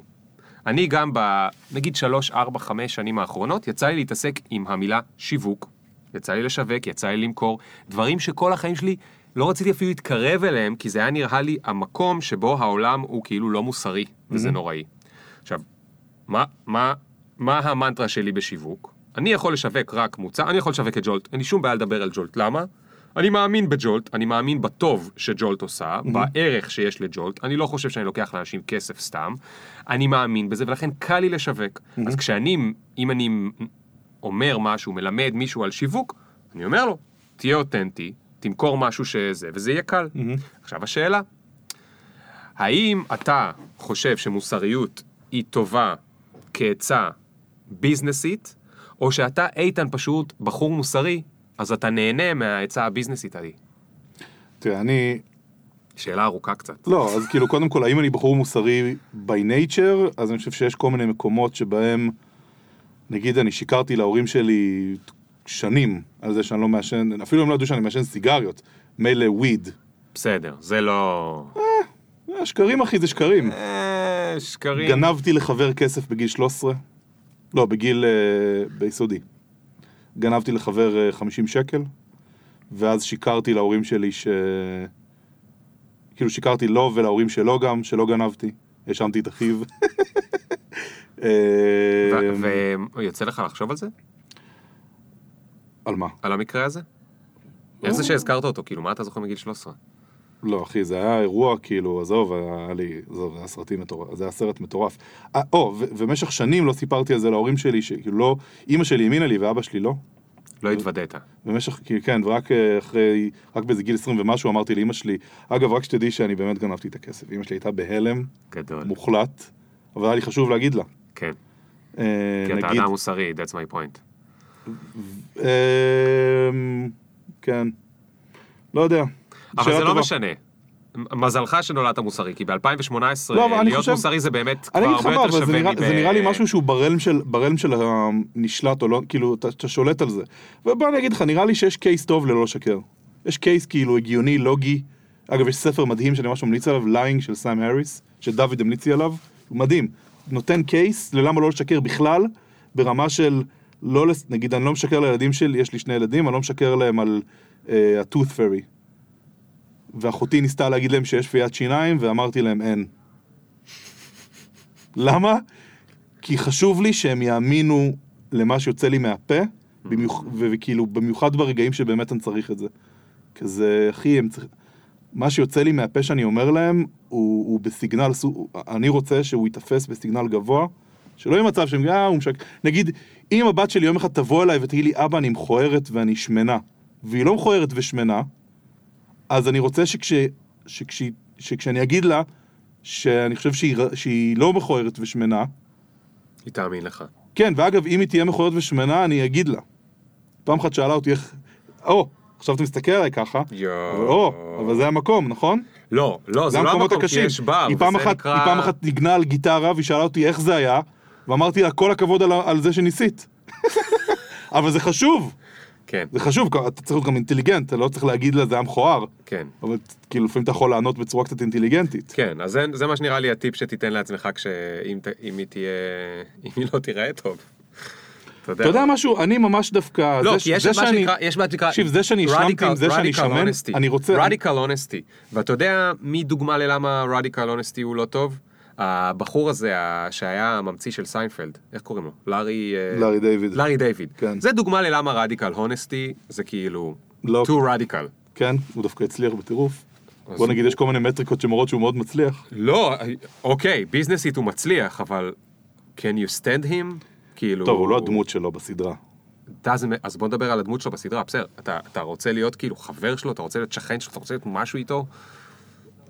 ברור אולי אתה שזה... רוצה לשחק יש- פוקר. לא, יש מה שנקרא טקט גם. כן, נכון. כן. אה, אתה יודע, טוב, הסתבכנו, ב, הסתבכנו בשיחה על מוסר. בקיצור, אתה מאמין ב... ב... נכון, נכון. אז, אז, אז אתה מאמין ש, שמוסריות זה העניין, ואני מחזיר אותנו רגע לקריירה שלך, כי באמת, לא, לא רצית להיות שותף של ההוא שאמר, צחק על אחרים מאחורי הגב. כן, אתה יודע, אז גם כאילו, אני חייב לציין, זה- עוד לא היה מפותח ברמה שאני מסוגל לדבר על זה, אבל זה מאוד הפריע לי ש- שאני... אה, בסוף כאילו אני עומד מול האנשים האלה ואני אחראי על זה זה. היה השם שלך. זה אני. לא השם אפילו, עזוב מוניטין, אני פשוט, לא נעים, חרא. לא רוצה להיות, לא רוצה לעשות את זה. בקיצור, אה, כן, ואז הלכתי, ניהלתי צוות טלמרקטינג אצל הבחור שעשה את הסדנאות, גדול. כן? את זה עשיתי תשעה חודשים, ולמדתי על מכירות בטלפון. עכשיו, כל הדברים האלה אני עושה בזמן שיש לי הצעה open ללכת לעבוד באינטל בשביל 30 אלף שקל. יואו. שזה מרוויח- מה שהיה ואני- לפני שנסעת להודו. כאילו, הם עוד אה, זכרו אותך. וכבר זה, יש לי, היה לי קורות חיים מטורפים. כאילו, וגם ידע אמיתי. כן. אה, אז למה עבדת בטלמרקטינג ולא כאילו, באינטל או, ב-30 אלף שקל? כי, כל הדבר, לא סיפרתי לך עוד משהו שהשפיע עליי מאוד, היה ספר אבא עשיר אבא עני. שזה ספר כזה, לדעתי היום מזלזלים בו, ואולי כן. בצדק, כן. אבל בסופו של דבר, אם אני מתמצת את, ה- את הvalue שהוא יצר לי, זה את ההבנה שאני בחיים לא אעשה הרבה כסף בתור שכיר, ושאני לא אלמד אה, יזמות בתור, אה, ושאתה יכול לעשות כסף על אמת בהשקעות, כאילו מניות או נדל"ן, או ביזמות, כן. שזה תכלס גם סוג של השקעה. השקעה בעצמך. זה השקעה בחברה שאתה הקמת, כאילו אני שנייה מדבר על יזמות. כן. ושהוא מדבר על כאילו, והוא תיאר טכניקות של ללמוד דברים, שהוא נגיד אמר, ב... תנסה לפשוט רגל לפני גיל 30, כאילו אם אתה כבר פשוט רגל שזה יהיה שאתה צעיר, קח הלוואות כדי כאילו לעשות את מה שאתה רוצה, כי זה גם יגרום, יכניס אותך ל... לכזה, לעשייה שהיא מאוד... ועוד דבר שהוא אמר שם היה שתעבוד בעבודות שאתה לומד מהן. מדהים. אז אני רציתי ללמוד, יז... כאילו רציתי ללמוד יזמות ולא הבנתי כלום. אז אמרתי שכאילו מכירות, מכירות, אני יודע לתכנת, אני לא יודע למכור, לא מבין מה זה מכירות. קיצר, עשיתי את זה, ואז אחרי תשעה חודשים עזבתי, כמו פורפרה. אז גם, רצ... אז עברתי לגור עם, אה, עם ימית, ו... ו... ומישהו הציע לי להיכנס שותף במשרד תיווך רחובותי. בנדל"ן, משרד תיווך. כן, בנדל"ן המסחרי. כאילו לא דירות, אלא בניינים. מי הציע לך. להיכנס שותף במשרד תיווך? תגיד לי, מה זה הקסם הזה שיש לך שכל היום. מציעים לך להיכנס שותפים במשרדים? יש משהו שאנשים מאוד אוהבים אותי. זה אחד המתנות שקיבלתי. לא יודע איך להסביר, כאילו אנשים מאוד אוהבים אותי. מדהים. אומרים לי את זה גם, אתה מאוד לייקבל. נכון. אתה לייקבל. אתה אז לייקבל. זהו, אני לייקבל, זה איכשהו, זה כאילו... אתה מכיר את ה-No Like Trust? אגב, גם בזה, לא. יש את ה... תגגל את זה. זה אחד התובנות הכי פשוטות, יט מלאות בערך שקיימות בעולם הזה, כדי שמישהו ייתן לך שקל או אלף שקל או עשרת אלפים שקל, they need to know, like and trust you. אוקיי? know זה כאילו, אוקיי, תשמעו עליי, שזה הטראפיק. אה, like זה כדי לעשות איתך עסקים, להיות לקוח שלך. אני רוצה ש, אה, שתהיה לייקבל, ככה אתה מוצא חן בעיניי לעומת אה, אחרים, ו-trust, כי אם אני לא סומך שאני אקבל ממך את מה שאתה מבטיח לי, אני לא אתן לך את הכסף. אלא, אלא אם אתה משקר לי, כן, אבל אז הטראסט שלך נפגע לאורך זמן. אני חושב שכאן הקטע עם המוסריות שלך, זה גם במודע או לא במודע, בכוונה או לא בכוונה, לאורך שנים לייצר לעצמך שם טוב, בגלל זה נתקעתי קודם על השם, זה אומר שכאילו, הקטע של ה-trust זה איתן, מי שעושה איתו עסקים, יצא, הוא, זה בן אדם הוגן, ואז I can trust you.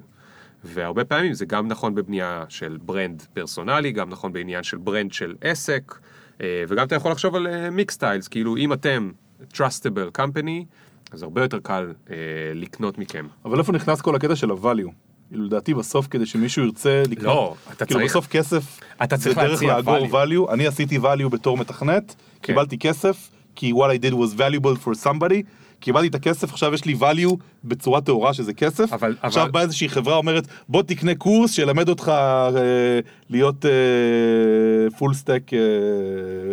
professional. כן. ועכשיו אני צריך להשתכנע שהדבר הזה הוא valuable מספיק, ואני, יש, אני, ואני, ואם אני חושב שהוא valuable, כן. אז אני גם אתן לו כמידת ה-value שאני חושב שהוא valuable. ונגיד אם מישהו בא ואומר, וואלה, על הדבר הזה אני רוצה מיליון דולר בחודש, ואני חושב שזה לא שווה מיליון דולר בחודש, אני לא אשלם את זה. נכון. אבל אם הוא אומר לי בחינם, אז אני אולי אלך על זה. ואם הוא אומר לי 100 דולר, אז נכון. כאילו, נכון, ובסוף... לא, אבל כל זה זה במקביל. מה שאמרת זה נכון. אבל זה לא קשור, זה, אני מסכים איתך שאתה צריך, לה- זה- צריך להיות trustable, וצריך לדעת שאני קיים, אני לא בטוח שצריך לאהוב אותי. כאילו, בוא נגיד, סתם, זה... תחשוב רגע על הברנדים שאתה משלם להם. אתה משלם יותר לברנדים שאתה, you like them. ברנדים או אנשים, או אתה מסתובב יותר, אתה משקיע יותר מהזמן שלך, אפילו בארוחות ערב, בכל דבר, יותר באנשים שאתה לייק, פשוט כי אתה בן אדם ולא רובוט. That's it. כאילו, אם היינו רובוטים, אז היינו הרבה יותר צמודים לכל העניין הזה עם הערך. היינו, הרובוט שבנו היה מחשב כמה ערך באמת שווה כמה כסף, והיינו יודעים לקחת החלטות. אבל אולי, אה, like, likeable זה בעצם valuable. for me. אה, יכול להיות, למרות שתשמע, אה, נראה לי שכיף איתך גם אם אתה לא נותן value. כאילו, יכול להיות שכיף איתך, אתה יודע, לשתות מרגריטה ולדבר על מיקי מאוס. כן, לא מעניין. ביזנס ועל אה, זה. ברור שאם אתה נותן ערך, אז, אז כאילו זה בנוסף לכל זה. מעל כל זה אתה צריך לתת ערך ולאורך זמן ו- ובלה בלה בלה, אבל... טוב, סליחה, איפה היינו? אה, you're likable, אז הציעו לך להיכנס למה אני שותף... מספר לך את כל הסיפורים האלה? זה בכלל כאילו מעניין את ה... זה, זה ב... אנחנו באג'נדה של הפודקאסט? אתה לא יודע כמה. כן? כן. סבבה. נכנסת למשרד תיווך. אני אסביר לך רגע למה אנחנו למשרד- באג'נדה. אני אסביר לך רגע למה אנחנו באג'נדה. מחוץ לפודקאסט, אתה יודע מה האג'נדה הרווחת בעולם שהוא, ככל שהוא יותר רחוק מאנשים, נגיד כמוך, אתה, אתה מכיר את הסיפור ואתה יודע איך דברים הולכים. נגיד איך להיות סטארט-אפיסט, אתה מכיר את הסיפור שלך ועוד 100 כי אתה ראיינת 100 אנשים ועוד 100 כי דיברת עם 100 אנשים, אוקיי? מישהו שנגיד הוא ממש לא מעולם הסטארט-אפים, איך הסיפור של סטארט-אפ הולך? אתה יודע, הוא ראה מה הוא ראה, או שהוא ראה סיליקון וואלי והוא לא הבין כאילו על מה צוחקים, או, ש... או שהוא הבין על מה צוחקים מרוב שזה כבר זה, או שהוא זה, הוא אמר, טוב, באים אנשים נורא מתאמצים, נורא חכמים, מגייסים כסף, ואז או שהם סוגרים או שהם נהיים אה, מיליונרים. That's it. כאילו הסיפורים שיש לנו על כל הדברים שאנחנו לא עושים, הם נורא פשוטים. והאג'נדה של הפודקאסט זה להבין מה קורה שם באמת, ולספר שבדרך ל... לכל מיני מקומות, ואתה במקרה, כאילו סטארט-אפיסט גם מצליח, אבל רוב האנשים שאני מביא לפה הם עדיין לא מקום, במקומות מצליחים, הם איפשהו באמצע הדרך. סטטוס יחסית חדש. כן. מה שאתה עכשיו אמרת. אצלי. בסדר, אבל לא משנה, אה, אה, כן, חדש ומהיר, אבל, אבל באמת כאילו על זה אנחנו בקושי מדברים, כי חשוב לדעת שבדרך לשם עבדת בטלמרקטינג כדי ללמוד מכירות, ולא הלכת לאינטל, אוקיי? ואחר כך עבדת במשרד תיווך שתכף תספר לי, ולא עבדת באינטל, ולקחת את כל הבחירות האלה והם עשו אותך ליזם הרבה יותר טוב ממה שאתה. כן. וזה בניגוד לסיפור של, אה, טוב, הם יצאו מאינטל והקימו חברה וזה בולשיט. אנשים שיוצאים מאינטל, קשה להם מאוד הרבה פעמים לפתוח חברה, כי הם אולי נורא חכמים, אבל הם לא יודעים למכור. שזה כאילו fucking basic. הרי בסטארט-אפ אנחנו עושים הכל, בטח בשנה, שנתיים הראשונות. כן. טוב, אז היית במשרד תיווך? הייתי במשרד תיווך, ממש למדתי שם המון על כסף. אתה פתאום קולט, מה זה כאילו נדל"ן. נדל"ן אחי זה מטורף, תחום פסיכי. זה, משהו שהוא מהותי לאנושות. Uh, פתאום הבנתי שכל העסקאות הן בכלל קשורות לרמת הריבית במשק. ושיש אנשים שכל העסק שלהם זה שיש, הם מנהלים כסף, כל התפקיד שלהם זה לעשות עוד כסף בעזרת הכסף, ושאחת הדרכים לעשות דיפלוי לכסף זה בנדל"ן, כי נדל"ן כאילו, אז נגיד, טיווחתי עסקה, כמעט נסגרה אגב, זה היה יכול להיות מטורף, של איזה 17 מיליון שקל של מקבץ דיור, שאני הייתי אמור לעשות 10 אחוז עמלה, אם היא נסגרת. היה שם ויכוח בין 8.5 אחוז ל-10 אחוז, זו הייתה תקופה שהריביות היו גבוהות. וה, והריבית זה בעצם כמה כסף אתה מקבל בחזרה כל, כל שנה מהשכירות, אז כאילו אם זה 17 מיליון, אז 10 אחוז אומר שכל שנה אתה מקבל אה, אה, 1.7 מיליון, כן, נכון? כן. ו... ואז תוך 10 שנים אתה מחזיר את ההשקעה, ואז אתה יכול למכור את הנכס הזה. וזהו, סגרתי עסקה אחת רק, הזכרתי 500 מטר משרדים בערך באיזה בניין משרדים ברחובות, אבל למדתי המון וזה, ועזבתי את זה, וגם עזבתי את זה, זה פשוט היה, אז, אז ממש נגמר לי הכסף, התחתנתי, והלכתי לעבוד באינטל. סוף בתור סוף. פרילנ- פרילנסר אבל. לא נתת להם. לא, בקטע של אני חייב כאילו רק, אה, ניסיתי לעבוד אה, שלוש ארבע ארבע ימים בשבוע, בשביל להמשיך את היזמות, אבל כי נגמר לי הכסף, כמה כן. אפשר. כן.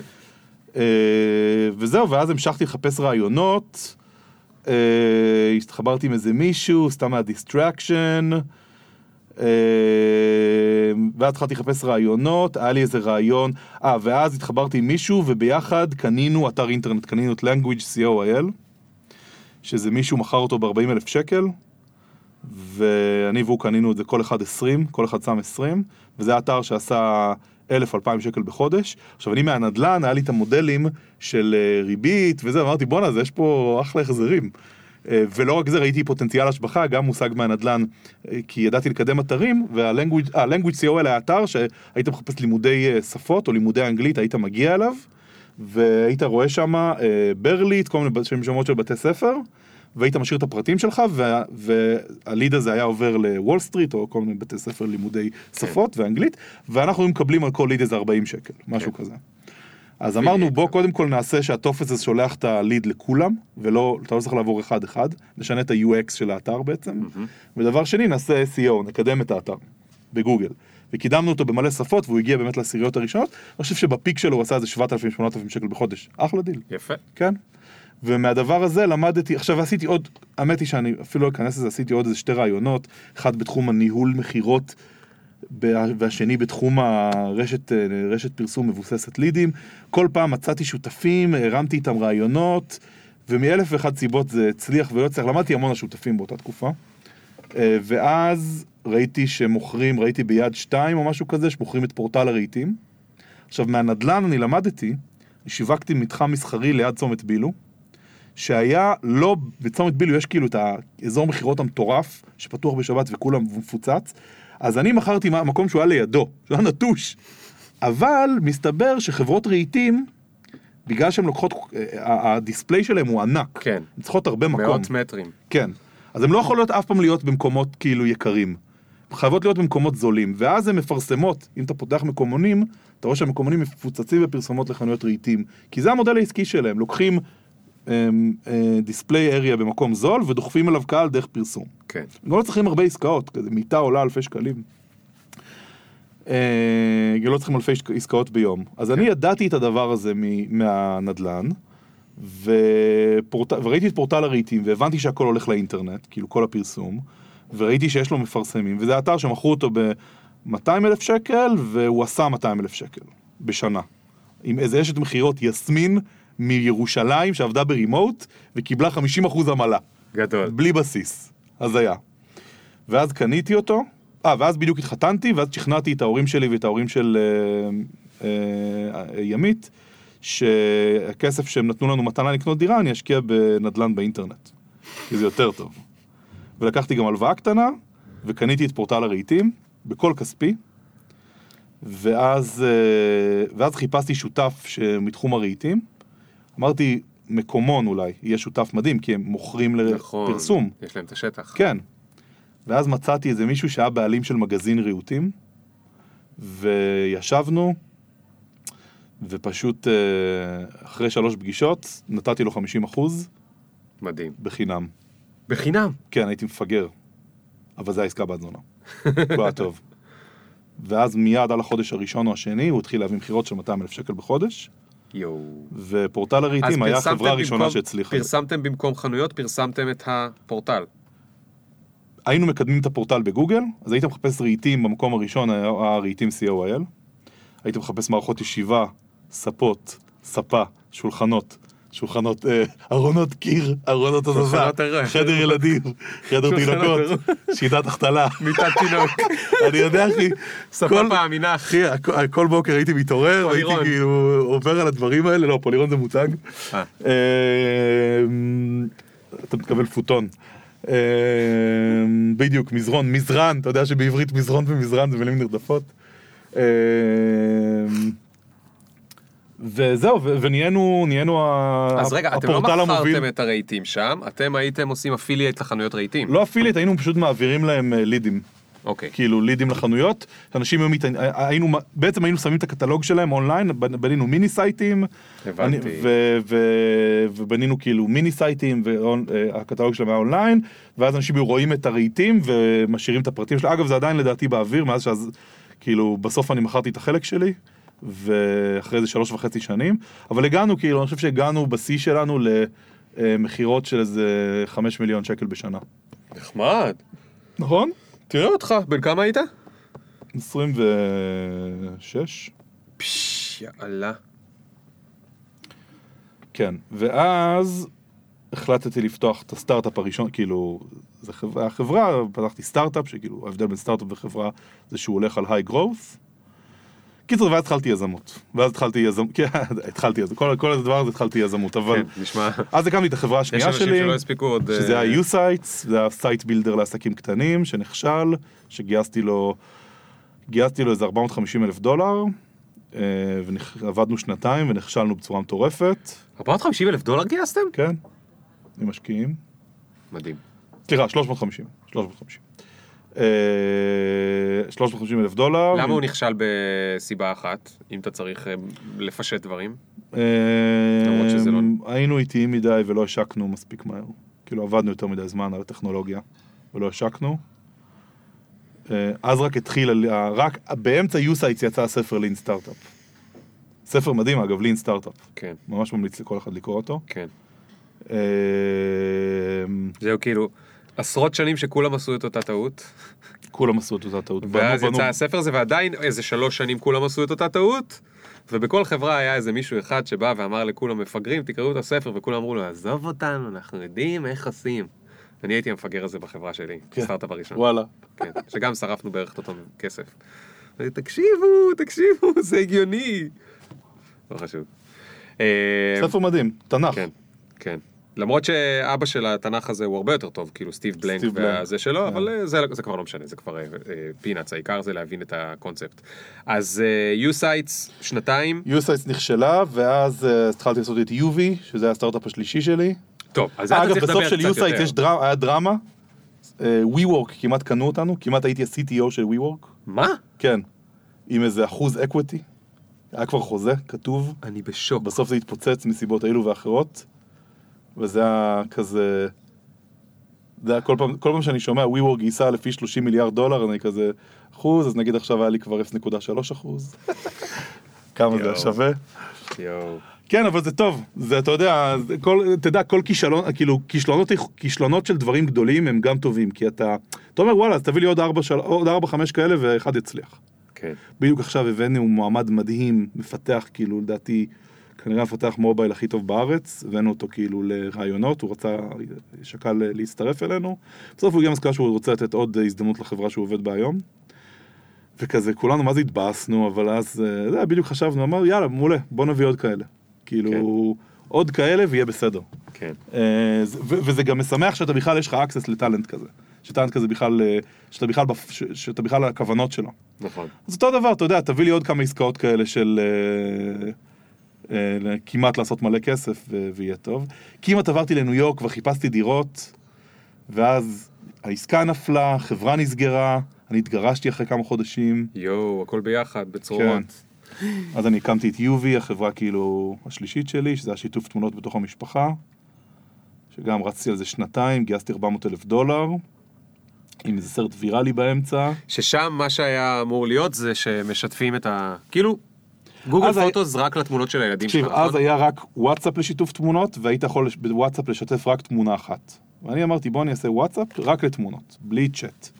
אוקיי. אתה בעצם מקים אלבום לכל ילד, ואתה מצרף את המשפחה לאלבום הזה, ואתה מוסיף תמונות, וכולם מקבלים את התמונות של האלבום, וזה גם נשמר להם, כן. רק תמונות. כן. ו...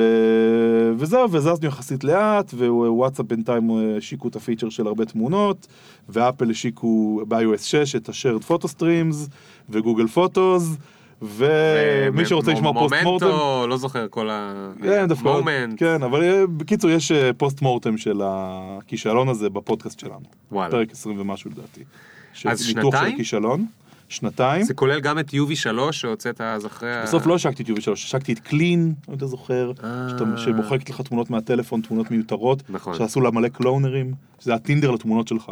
נכון, נכון, כאילו, נכון, נכון. ימין התמונה שאתה אוהב, שמאל התמונה שאתה לא אוהב, ואז כאילו אתה מוחק, אתה מוחק את התמונות הלא טובות בעצם. על קלין כבר עבדת עם דוד. בדיוק, ואז אני גייסתי, והקמפיין שעשיתי, עשיתי קמפיין ויראלי שעזר לי לגייס כסף, כאילו, ביובי נגמר, אחרי, גייסתי 200 אלף דולר, אני אגיד לך מה מעניין, ביובי בהתחלה, קודם כל מכרתי לאיזה עשר אימהות ה... ב-20 שקל את האפליקציה, על בסיס מוקאפ שהכנתי, כן. ועל בסיס זה גייסתי 200 אלף דולר, מדהים. ואז הכסף הזה נגמר, בלי שהאפליקציה נהייתה ויראלית, ואז בכסף האחרון שנשאר לי שילמתי לטרוס, יניב טרוס שיעשה לי סרט ויראלי, שהסרט אמר תשאירו לי 20 אלף אימיילים והמשקיעים שלי ישימו כסף. עכשיו, הם לא אמרו את זה.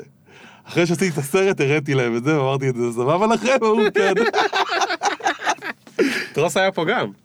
אחי טרוס, כפר עליו, בטח שמעתי גם את הפרק הזה, טרוס. עלילות טרוס בעולם היחצנות. גיבור, גיבור. כן, נכון, נכון. שם למדתי, אתה לא לילה. ידעתי שהוא יחצן, כן. אה, בקיצור, ואז הס- הסרטון הוויראלי הזה תפס, עשה יחסית רעש, ומשם זה משך את התשומת לב של דוד, שדוד היה כזה פרילנסר מפונפן שעושה מלא כסף, ובכלל קשה לדבר איתו. ושאני הכרתי אותו קצת מגוגל קמפוס בכלל, ואז אני שכרתי אותו ב-7,000 דולר ליום עבודה בשבוע. retainer.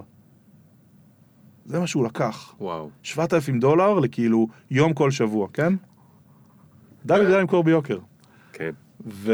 דוד גם יודע לתת אה, value ביוקר. אחי, הוא איש פרו... לדעתי הוא האיש product הכי טוב בעולם. כאילו, או, או בטופ העולמי ממש. כאילו, אדם שיודע אה, להבין מה אנשים ירצו. שזה הקושי. זה מה שקשה ביזמות. כן. להבין מה ירצו. לעשות את זה. כל כך קשה. אנחנו לא יודעים מה אנחנו רוצים. זה אגב הסיבה. אם היינו יודעים מה אנחנו רוצים, לדעתי לא היה יזמים. כל התפקיד של יזמים, של יזמות, זה to figure out what people want, כאילו מה מייצר value ולדלבר אותו. כן. וזה, והסיבה שזה קשה זה כי אנחנו אפילו על עצמנו אנחנו לא יודעים באמת, עד שאנחנו לא מנסים. ואז, אז בשביל זה יש התפקיד הזה, אנחנו כזה, אנחנו אחי האנשים שמגשרים בין העפיפות והעמימות שיש לכולם במוח, בין כאילו, ו- ו- ו- ונותנים להם מלא חוויות, ובסוף כאילו משהו נתפס, והתפקיד שלנו זה כזה, סליחה, אני יורק עליך.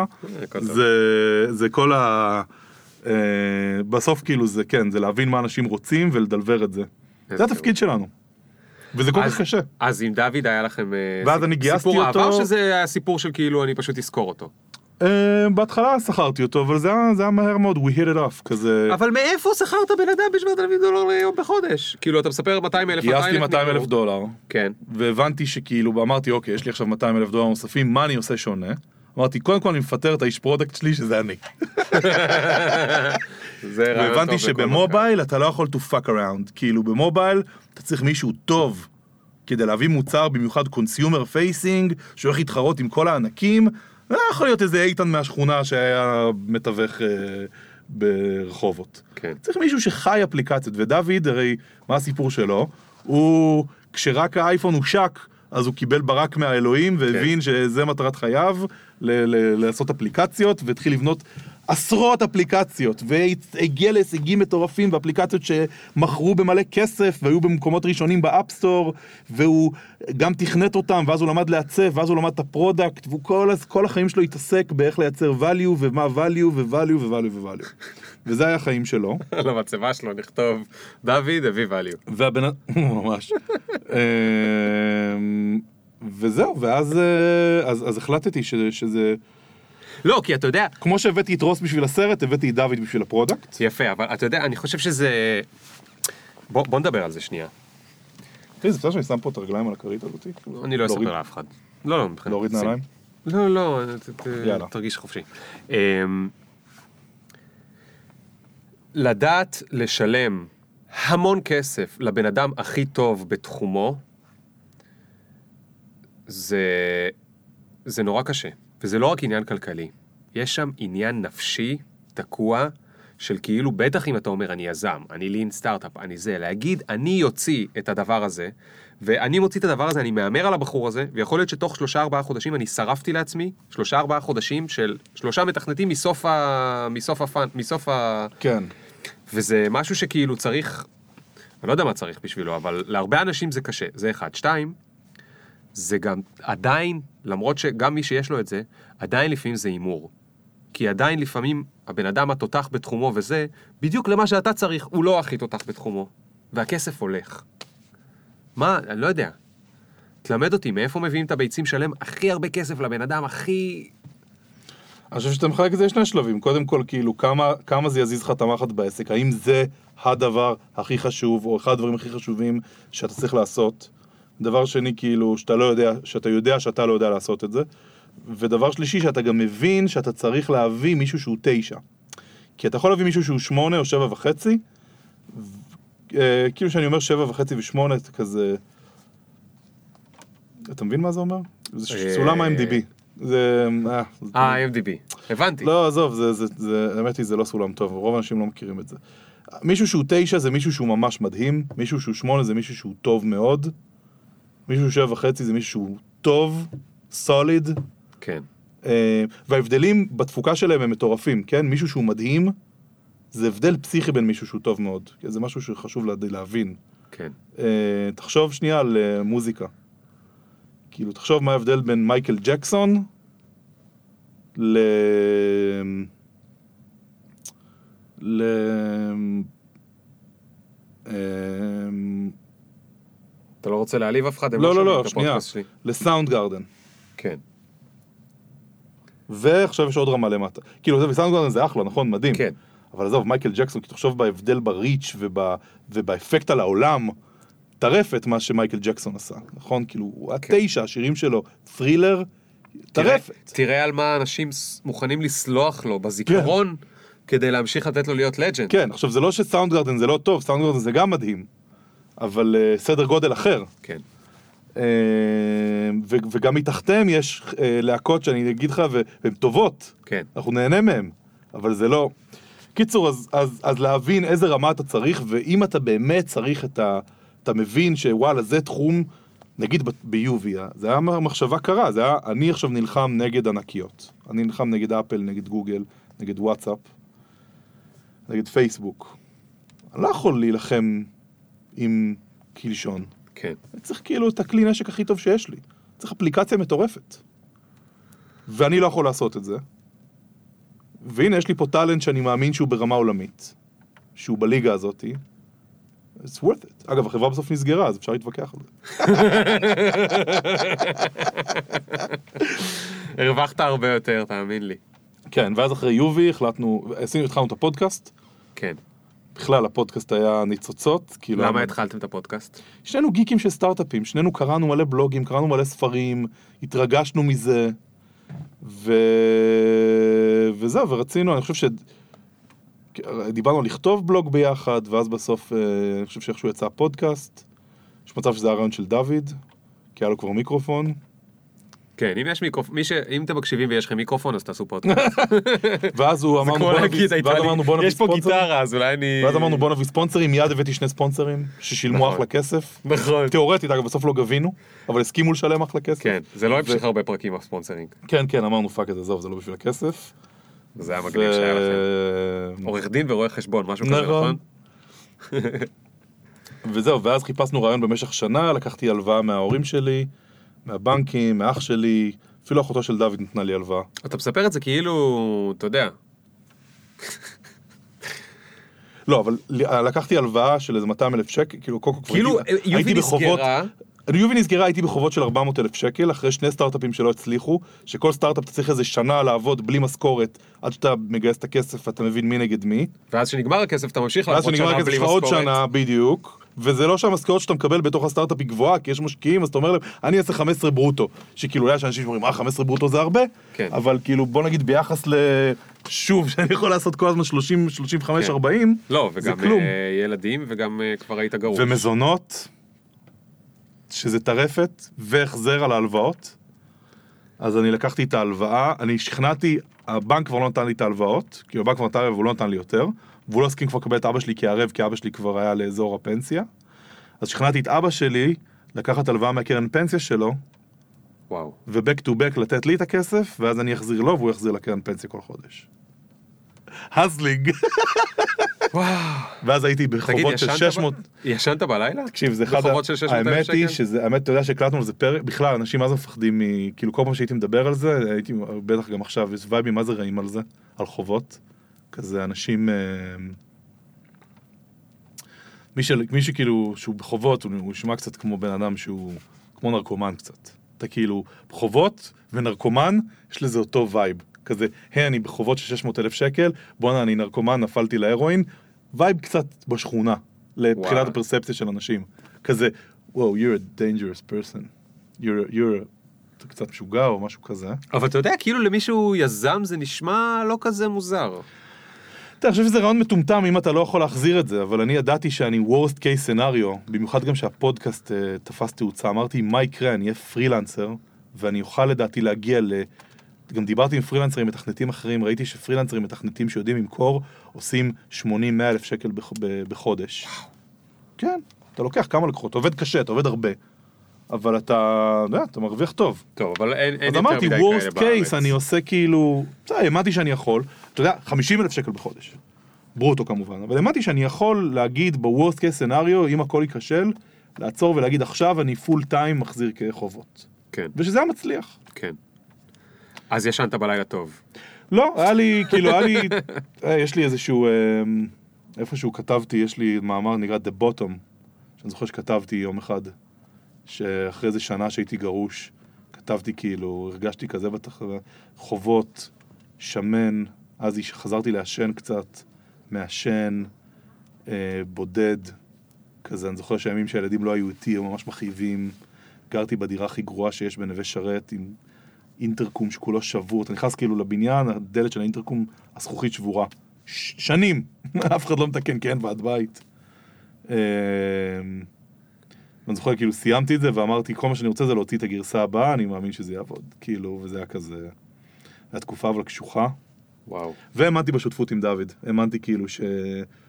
כאילו, מ- מרוב, כאילו, עברתי כל כך הרבה שותפים, שידעתי כמה ששותפות היא דבר שאתה יכול לבנות עליו, וידעתי שיש לי, שהשותפות שלנו, יש לנו מה שנקרא ברקה, כאילו, אנחנו עושים דברים והם הולכים, וזה כל כך נדיר, שדברים הולכים, כזה, fucking works, אתה עושה דברים וזה קורה. משיקים את הפודקאסט, בום, מגיע ל top 10 של הפודקאסטים בארץ. משיקים את קלין, בום, מתפוצצת אה, בווירליות באיזשהו מקום. אה, עשינו MVP, היה לנו את הרעיון של החברה שעושה code reviews as a service. בום, השגנו לקוחות. בסוף הרעיון לא היה טוב, אבל כאילו, דברים קרו, הרגשנו שאנחנו צוות קטלני ביחד. תגיד- אני משלים אותו, הוא משלים אותי. אני איש של אנשים, הוא איש של כאילו, אני כאילו, יש לנו, לכל אחד מאיתנו את ה... את ה... הוא product, אני מתכנת. הוא אה, אה, היגיון וכאילו אסטרטגיה, אני כאילו אנרגיה ועשייה. אה, הוא כאילו יכול להיתקע מלא זמן בלי לעשות, בכזה, לחשוב.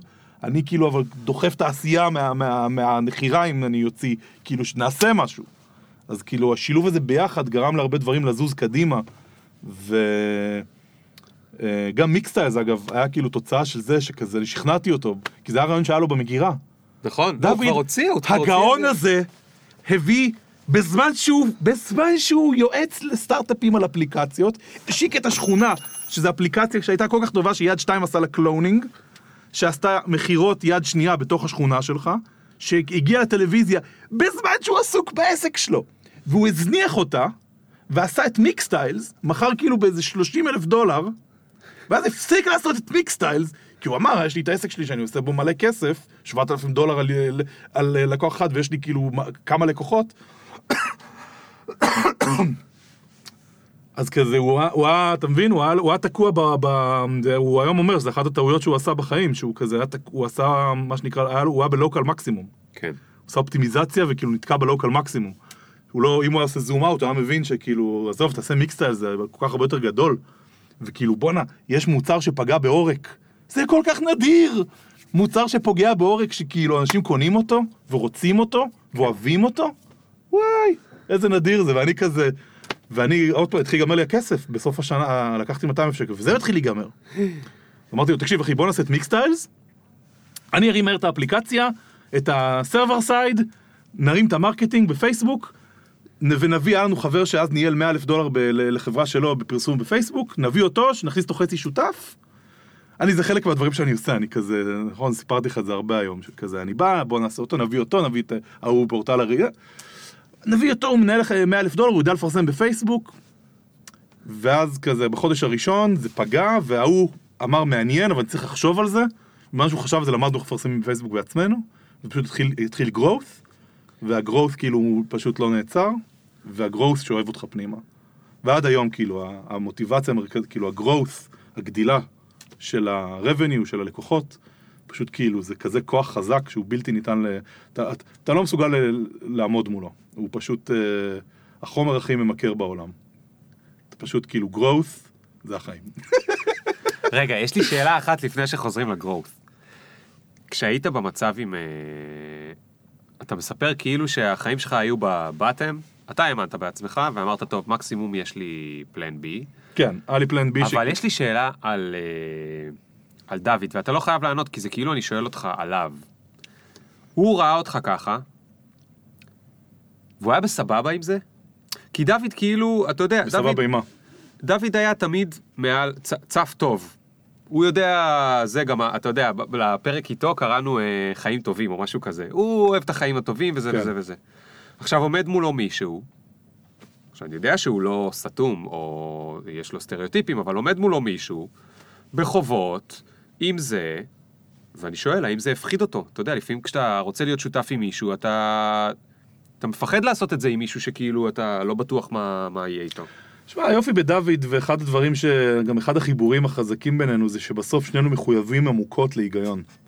כאילו, לא משנה מה, בסוף אנחנו, לשנינו יש באמת קומיטמנט, לחשוב על דברים בצורה הגיונית, ו- ו- ולתת להיגיון להנחות אותנו. אגב, ממש, זה, זה כזה, זה, זה powerful tool, כאילו, לזוגיות עסקית ומחוץ לעסק, כאילו, בכל מקום. בסוף המצב היה סביר, כאילו, אני חושב, אני חושב ששנינו הבנו שהסיכון שאני לוקח הוא סיכון סביר. זאת אומרת, זה לא היה נראה כאילו אני איזה מטורף, שעכשיו... שמע, אם אני עכשיו בן אדם שיודע להרוויח 6,000 שקל, נגיד אני יודע רק להיות שומר בבניין, ואני יודע להרוויח, לא יודע כמה שומר מרוויח, 6,000 שקל נניח, נגיד. אז לעשות 600,000 שקל חובות, זה... צריך 100 חודשים, ואם הריבית... לא, 100 חודשים ש... לא, אבל 100 חודשים שאתה גם, אה, אתה לא, כאילו, מה עם לחיות, אה, מה עם נכון. לאכול, עזוב. אז, אז, אז בסוף, כשאני חושב שהסיכון, למרות ש... אתה יודע, וזה אחד הדברים היפים בלהיות מחויב להיגיון, שלפעמים דברים נראים, נראים מפחידים, או נראים מוזרים, אבל אתה בסוף, זה רעש. אתה בסוף כאילו אומר, שנייה, מה האמת? והאמת היא, it was a fucking good decision. כי אז the opportunity was good, היה הזדמנות טובה, היה שותפות טובה, שותפות טובה זה משהו ששווה להמר עליו, וזה הימור שבהחלט, אם הוא לא היה מצליח, זה היה כואב, אבל הייתי שורד. לחלוטין שורד. כאילו, מתוך אגב הסכום הזה רק 200, 200, 250 אלף שקל היה לבנקים, שזה תכלס הגוף שהכי מפחיד אותך, שיכול לגרום לך לפשוט רגל. כן. המשפחה, ת, תחזיר להם, אה, פשוט תעשה להם הוראת קבע לחמש שנים, הם, הם, הם יהיו אחלה איתך. כאילו הם... אה, אה, ו... וזה לא השפיע לך על ה... כאילו, לא זה לא, אלא אגב, איך ברגע זה ש- השפיע לך על ברגע ה... שעשיתי על כסף, ברגע שעשיתי את הכסף, אז uh, החזרתי לכולם פי שתיים. באמת? אמרתי להם, זה ריבית... לא איתן." לבנק. לא לבנק. אוקיי. בנק, שלא תחזיר לנו זה- לבנק. אה, אבל פי לאבא שתיים. שלי ולאח שלי וליהודית, שלקחת, אתה יודע, יהודית הייתה קואוצ'רית שלי. כל יום ניסיתי לעשות איתה את מה שעשיתי באכלני יתר אנונימיים. גם רזיתי קצת מזה, אבל בסוף, גם כמו שמה, הייתי חייב לשבור את ה... כאילו, המסגרת הזו של לדבר עם מישהו כל יום על, על מה אני אוכל, פשוט כאילו דיכאה אותי, כן. פשוט שברתי את זה. וחזרתי, אבל, אבל היא עשתה, מתישהו נגמר לי הכסף, וביקשתי ממנה, והיא עשתה את זה בחינם. והיא פשוט ספרה לי את השעות שלה. גדול. ו- ובסוף היה לי חוב, לא יודע, 14-15 אלף שקל, והחזרתי לה פי שתיים, והיא סירבה והיא כעסה עליי קצת, אבל אמרתי לה, תקשיבי, זה, זה חשוב לי. כאילו, את עשית משהו גדול, את האמנת בי, את כאילו, בחינם עבדת. וזה, אתה יודע, זו תחושה אדירה זאת ללכת, אנשים, אה, תחושה מטורפת באמת, אני עכשיו קצת בוכה. היה מדהים להחזיר את הכסף, זה היה כאילו, historic moment. אני זוכר שפגשתי אותך שם בנורמן במלון, בדיוק אחרי שעשיתי... בדיוק ש- אחרי שהחזרת את הכסף. כן. וזה היה... תקשיב, זה היה, זה היה קטע מסרט דוקומנטרי. אני בא לפגוש אותך בנורמן, המלון הכי פלצני וכיפי בזה. ואני לא חושב שהשתנית או משהו, כי אתה בן אדם טוב, ואני בטוח שאתה תמיד תישאר אה, אותו בן אדם, אבל כאילו, אתה יודע, אחרי הרבה, כנראה אחרי הרבה שנים בנווה שרת עם זכוכית, אה, זה, אמרת, חייב, יאללה, ממש. ת- פעם, בוא ניתן איזה. אחי, ממש מה שאמרת עכשיו. והיית שם אה, זה, ופתאום זה יצא את לך. הסוויטה. לקחת את הסוויטה, ב fucking נורמן, ו... לשבוע. לזה, והלפטופ שלך היה שם עם הזה, והמיץ תפוזים, והכל היה כמו בסרט. ותקשיב, אחי, אנחנו נפגשנו פעם אחת לפני זה, כל זה החיים נפגשנו פעם מוזרים. אחת לפני זה, אני זוכר ואז פגשתי אותך, שזה היה קצת אה, מוזר שהבאתי אותך לנורמן. לא, זה היה לי סבבה, רציתי איתך קפה, ואמרת, יאללה, תקפוץ, כן. מה אכפת לי. וזה, אבל שמונה דקות אחרי שנכנסתי, אתה יודע, התחלנו לדבר על עסקים, דיברנו על analytics, משהו, אני לא זוכר מה זה היה, דיברנו על analytics. וזה, ואחרי שמונה דקות, פתאום סיפרת לי את הסיפור, איכשהו משהו שם בשיחה, פתאום נכנסנו לזה, וזה היה הזיה, ואתה היית, אני לא יודע אם אתה זוכר, אתה היית מאוד מאוד מרוגש. בטח, אני עדיין מרוגש. כאילו. זה היה אחרי איזשהו אבן בגודל הבניין הזה, שירדה לך מהראש, מהלב, מהזה. יואו. לא, להיות חייב כסף לאנשים זה נוראי. זה קשוח. זה, זה, זה חורט לך את הנשמה. כאילו כמה שהאמנת וכמה שאני האמנתי, וכמה שזה היה לוגי, בסוף כאילו המחיר הוא אמיתי. אני זוכר שזה פגע לי ביצר המיני. שזה מטורף, שזה מגיע עד לרמות האלה. ברור, מה זה כאילו, זה, זה, זה, זה יושב, וזה קשוח, וזה... אני זוכר שעשיתי ביטוח חיים, כי לא רציתי שכאילו אם אני אמות, אז הילדים שלי יהיו בחובות. יואו. הייתי אחראי. כן, כן. אבל אה, אתה מבין? כזה... איזה טירוף. אז איפה אתה מסתובב בימים? אתה בארץ או בניו יורק? או במה... מה קורה איתכם? עכשיו, אחי, אני בתקופה מדהימה, באמת, תקופה הכי טובה של החיים שלי. בדיוק אתמול נסעתי באוטו ואמרתי לעצמי, בואנה, מדהים מה שקורה עכשיו. באמת. פוגש אנשים כיפים, חכמים, ו- ועושה דברים מדהימים, והילדים שלי עכשיו ממש שמחים, כזה עברנו, עברנו הרפתקאות. טסנו, ניסינו לעשות רילוקיישן לניו יורק, ולא הצלחנו, וחזרנו, היה כל מיני הרפתקאות גם כן. מה, בגלל ויזות? לא הצלחתם? לא, לא, אני אזרח. לא, פשוט בגלל... אה, אה, לא אה, חשוב, אתה אה, לא- בדיוק, לא סיפור. אוקיי. אמ, אז אתה בארץ או בניו יורק? איפה אתה גר? רוב הזמן בארץ. רוזן בארץ. יש לך דירה? או שאתה כן. ב-Airbnb וכאלה? אה, עכשיו- בדיוק לפני אה, כמה שבועות סגרתי, כאילו עברתי יש את לך הדירה. דירה.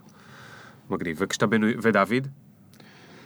דוד בדיוק עכשיו לראשונה עושה תקופה ארוכה בניו יורק, לדעתי הוא כבר שם איזה חודש, חודש וחצי, ואני טס מחר שם לראיין כל מיני אנשים. למה אתה מראיין?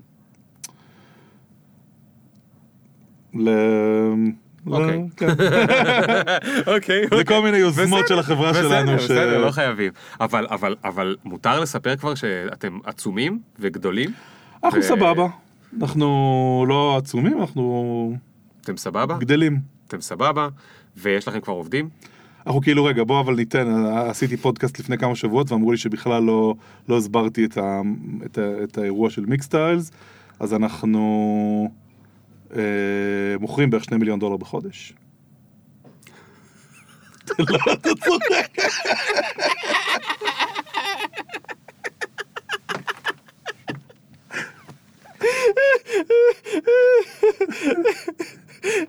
אירוע, קראת לזה. אנחנו מוכרים בשני מיליון דולר בחודש. איזה אירוע. כן, שזה מדהים. אה, עשר שנים אני, 12 שנים אני במסלול הזה, אז מאז פורטל הרהיטים לא היה לי משהו לפני ש- שנתיים, שלוש, אתה כותב לי במסנג'ר כזה, אתה רוצה אולי להצטרף לקבוצה של השכונה, אנחנו רוצים לראות איך שכנים יעזרו. אחד לשני, כן, בפיילוט, כן. איך שכנים יעזרו אחד לשני, אה, זה, כעבור שנתיים. טוב, אז אנחנו מוכרים בשני מיליון דולר לחודש, תמונות שנדבקות לקירות, that's nice. וואו, יש לכם מפעל? אתם עובדים עם מפעל? מה קורה שם? שלושה מפעלים. שאתם עובדים איתם. אה, פסי ייצור שהם custom made. אוקיי. כמו, תחשוב, כמו פוקסקון ואפל. כאילו, יש חברות שכל העסק שלהם זה שאתה בא אליהם, אתה נותן להם ספק של הפס ייצור, נגיד אנחנו מביאים את המכונות, אנחנו מביאים את כל ה-supply chain, אנחנו מביאים הכל, הם רק מייצרים ושמים בקופסאות ושולחים. אנחנו גם כאילו מביאים את השירות דואר, אנחנו מביאים הכל. תגיד, אני חייב, אנחנו כבר תכף מסיימים, אבל אני כן אסחוט ממך עוד משהו אחד, אה, זה. עכשיו אתם נמצאים במקום כן, כן. שבו אתם יכולים...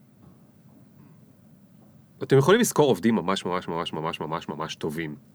כי גם, קודם כל ממש כיף לעבוד איתכם, אבל גם יש לכם uh, כסף לשלם. גם uh, uh, אתם חברה בצמיחה זה, אתם מגניבים. אתם מגניבים. בתור כאלה, אז אני מניח ש... אוקיי, אז אני אשאל את זה בפשטות. מה הדברים שהכי חשובים לך באנשים שאתה מראיין, אבל אני לא מדבר על הצד הפרופשיונל שלהם. slash, מה הדברים שכאילו כשאתה מראיין אנשים אתה אומר כאילו יואו, זה אני לא יכול להתמודד עם זה. אה, וייבים, מוסר. מה זה וייבים? וייבים? איך אתה מודד vibe? אז יש לי מבחן טוב. אתה, אתה תראה אותך איתן, כל מי שמדבר איתך אה, מחייך וצוחק אז אתה לא יכול, אה, אתה לא יכול לעשות את הראיון. לא, אז יש vibe... לא, אתה תצחק עם לא כולם, נכון, תגיד לא נכון. טוב, היה כיף. נכון, יש אנשים שאני מדבר איתם, ואני אחרי זה מרגיש ש...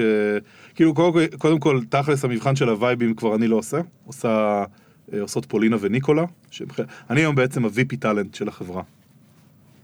אוקיי, זה מה שאני, אני full time בונה את הצוות. מדהים. בעצם החלוקה ביני ובין דוד היום, בין דוד ובין ים, זה שאני בונה את הצוות, והוא כאילו בתור המנכ"ל, כזה מכניס אותו פנימה, ומפעיל אותו בצורה שהיא אופטימלית. והוא מנהל את ה execution של החברה, ואני כאילו מוצא לנו את ה... אני כאילו מרחיב את החברה בעזרת האנשים. שזה מדהים, אני שנים חיכיתי להגיע ליום אני שנים הייתי בחברות early stage, שכאילו כל, כל המאבק הוא לגרום לרעיון לעבוד. עכשיו עם מיקסטייל אז עברנו, זהו, אנחנו במשחק מחשב הזה, עברנו, אנחנו ב-level הבא. ועכשיו יש בוסים אחרים, זה ממש כמו משחק מחשב אגב. פתאום זה עולם, כמו במריו שאתה פתאום בעולם של המים או משהו, אתה כאילו פתאום המפלצות אחרות, הכל שונה. אה, פתאום צריך לחשוב על פוליטיקה, על איך אתה מונע פוליטיקה, ואז אני ממש תקשורת, גאה בעצמנו, communication. כן, על communication, על כאילו, על, על scale, על בעיות scale, על אה, הרבה דברים מעניינים וחדשים. אה, ו... ו- ומה- ומה שאני עושה אז, ב- ב- ו- אה, והגענו סוף סוף למקום הזה שבו כמעט כל רעיון טוב שלנו, אנחנו צריכים בשבילו את הבן אדם. כאילו, כזה מאוד עכשיו ברור שאנחנו רוצים עכשיו לעשות אינישייטיב חדש, אנחנו עכשיו רוצים לעשות PR.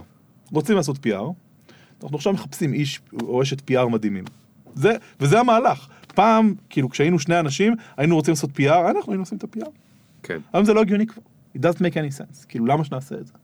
אה, הדבר היחידי שאנחנו לפעמים עושים זה שעם הצוות הקיים אנחנו עושים דברים שעוד לא עשינו.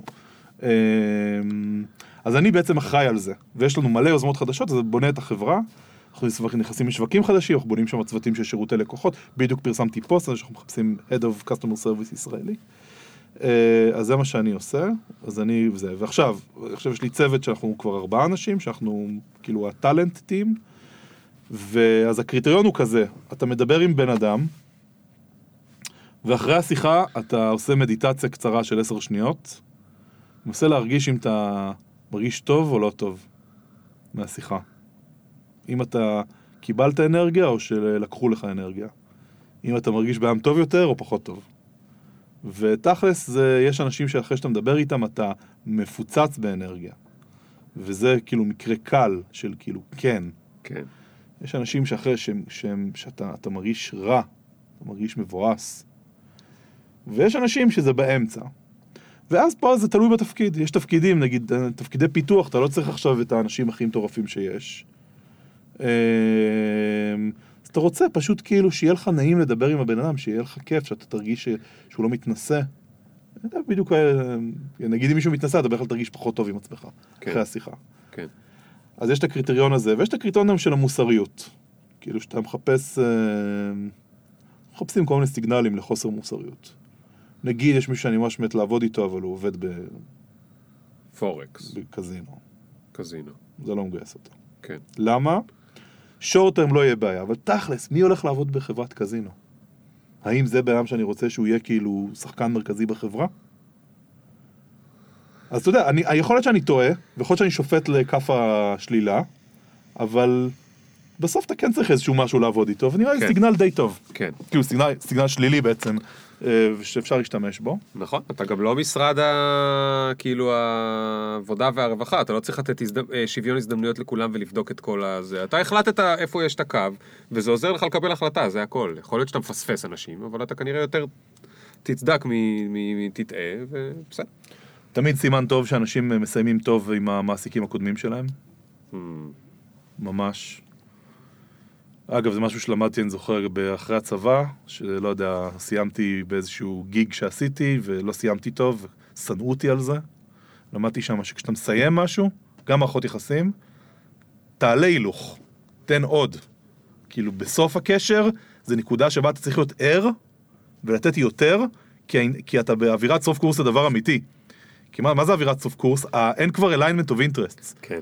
אתה כבר, כבר לא ישלם לך עוד משכורת, אתה כבר לא צריך אותו.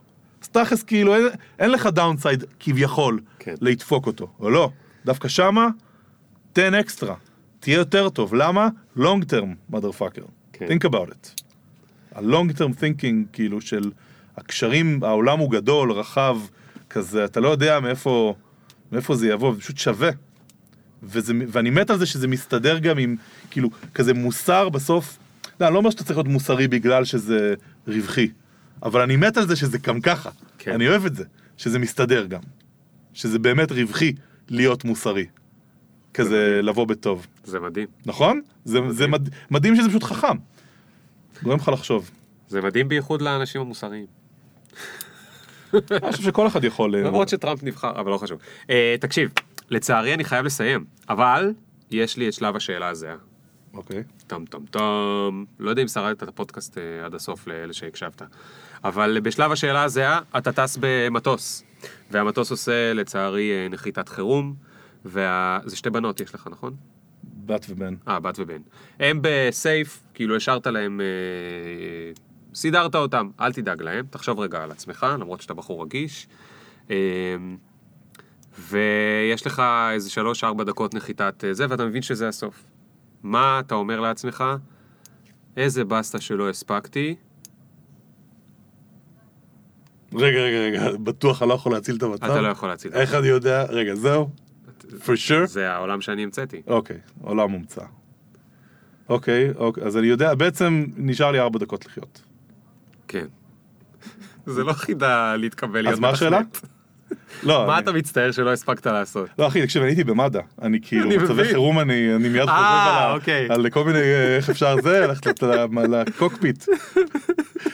I'm the guy you want to be with כשקורים דברים רעים, כי אני כאילו, אני חי במצבים האלה, אני מתעורר שם. אחי, אחי, זו שאלה, אז זהו, תקשיב, זו נגמר, שאלה אוקיי. צ'יזית, אוקיי, אוקיי, הבנתי. מהעולם אני הצ'יזי, הולך למות, נשאר לי ארבע דקות, אז מה השאלה?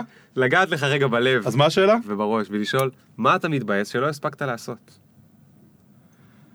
לרזות. באמת? כן. מדהים. כאילו זה מה, זה מכל הדברים הגדולים שתמיד היו חלומות שלי. כאילו יש לי עוד מלא חלומות, אבל כזה, זה חלומות יחסית חדשים. זה החלום הכי, הכי ישן, והכי נכשלתי בו, לונג טרמית. כזה, זרקתי עליו כסף, זרקתי עליו זמן, זרקתי עליו דמעות, זרקתי עליו זיעה, וכאילו, כל החרא הזה לא עובד בינתיים. אמ, אבל אני יכול להגיד לך משהו שאני אני כאילו, לא אני הייתי אגיד לך מה התחלתי לעשות בתקופה האחרונה, וזה, וזה יישמע צ'יזי, אבל אה, לזרוק על זה אהבה, כאילו פשוט, אה, אני שמן. It is what it is. כן. הvalue שלי בתור בן אדם, אה, זה אגב מה שגרם הvalue שלי בתור בן אדם, הוא רב והוא מגיע מהרבה מקומות. מהגוף, פחות. It's okay.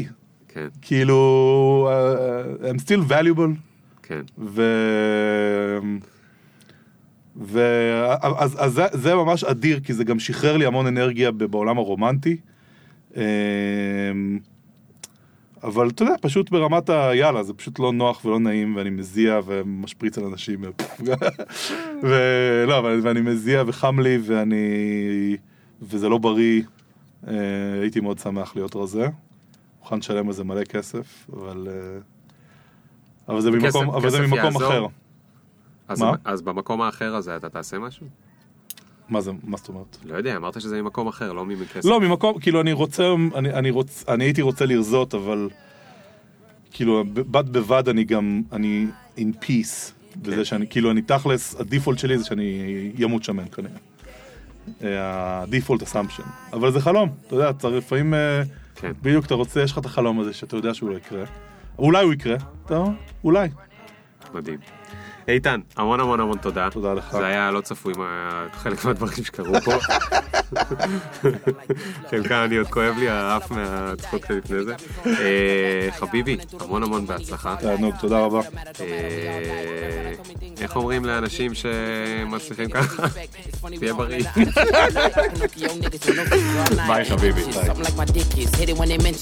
My mentions? Question: Do you even fuck with a nigga like me?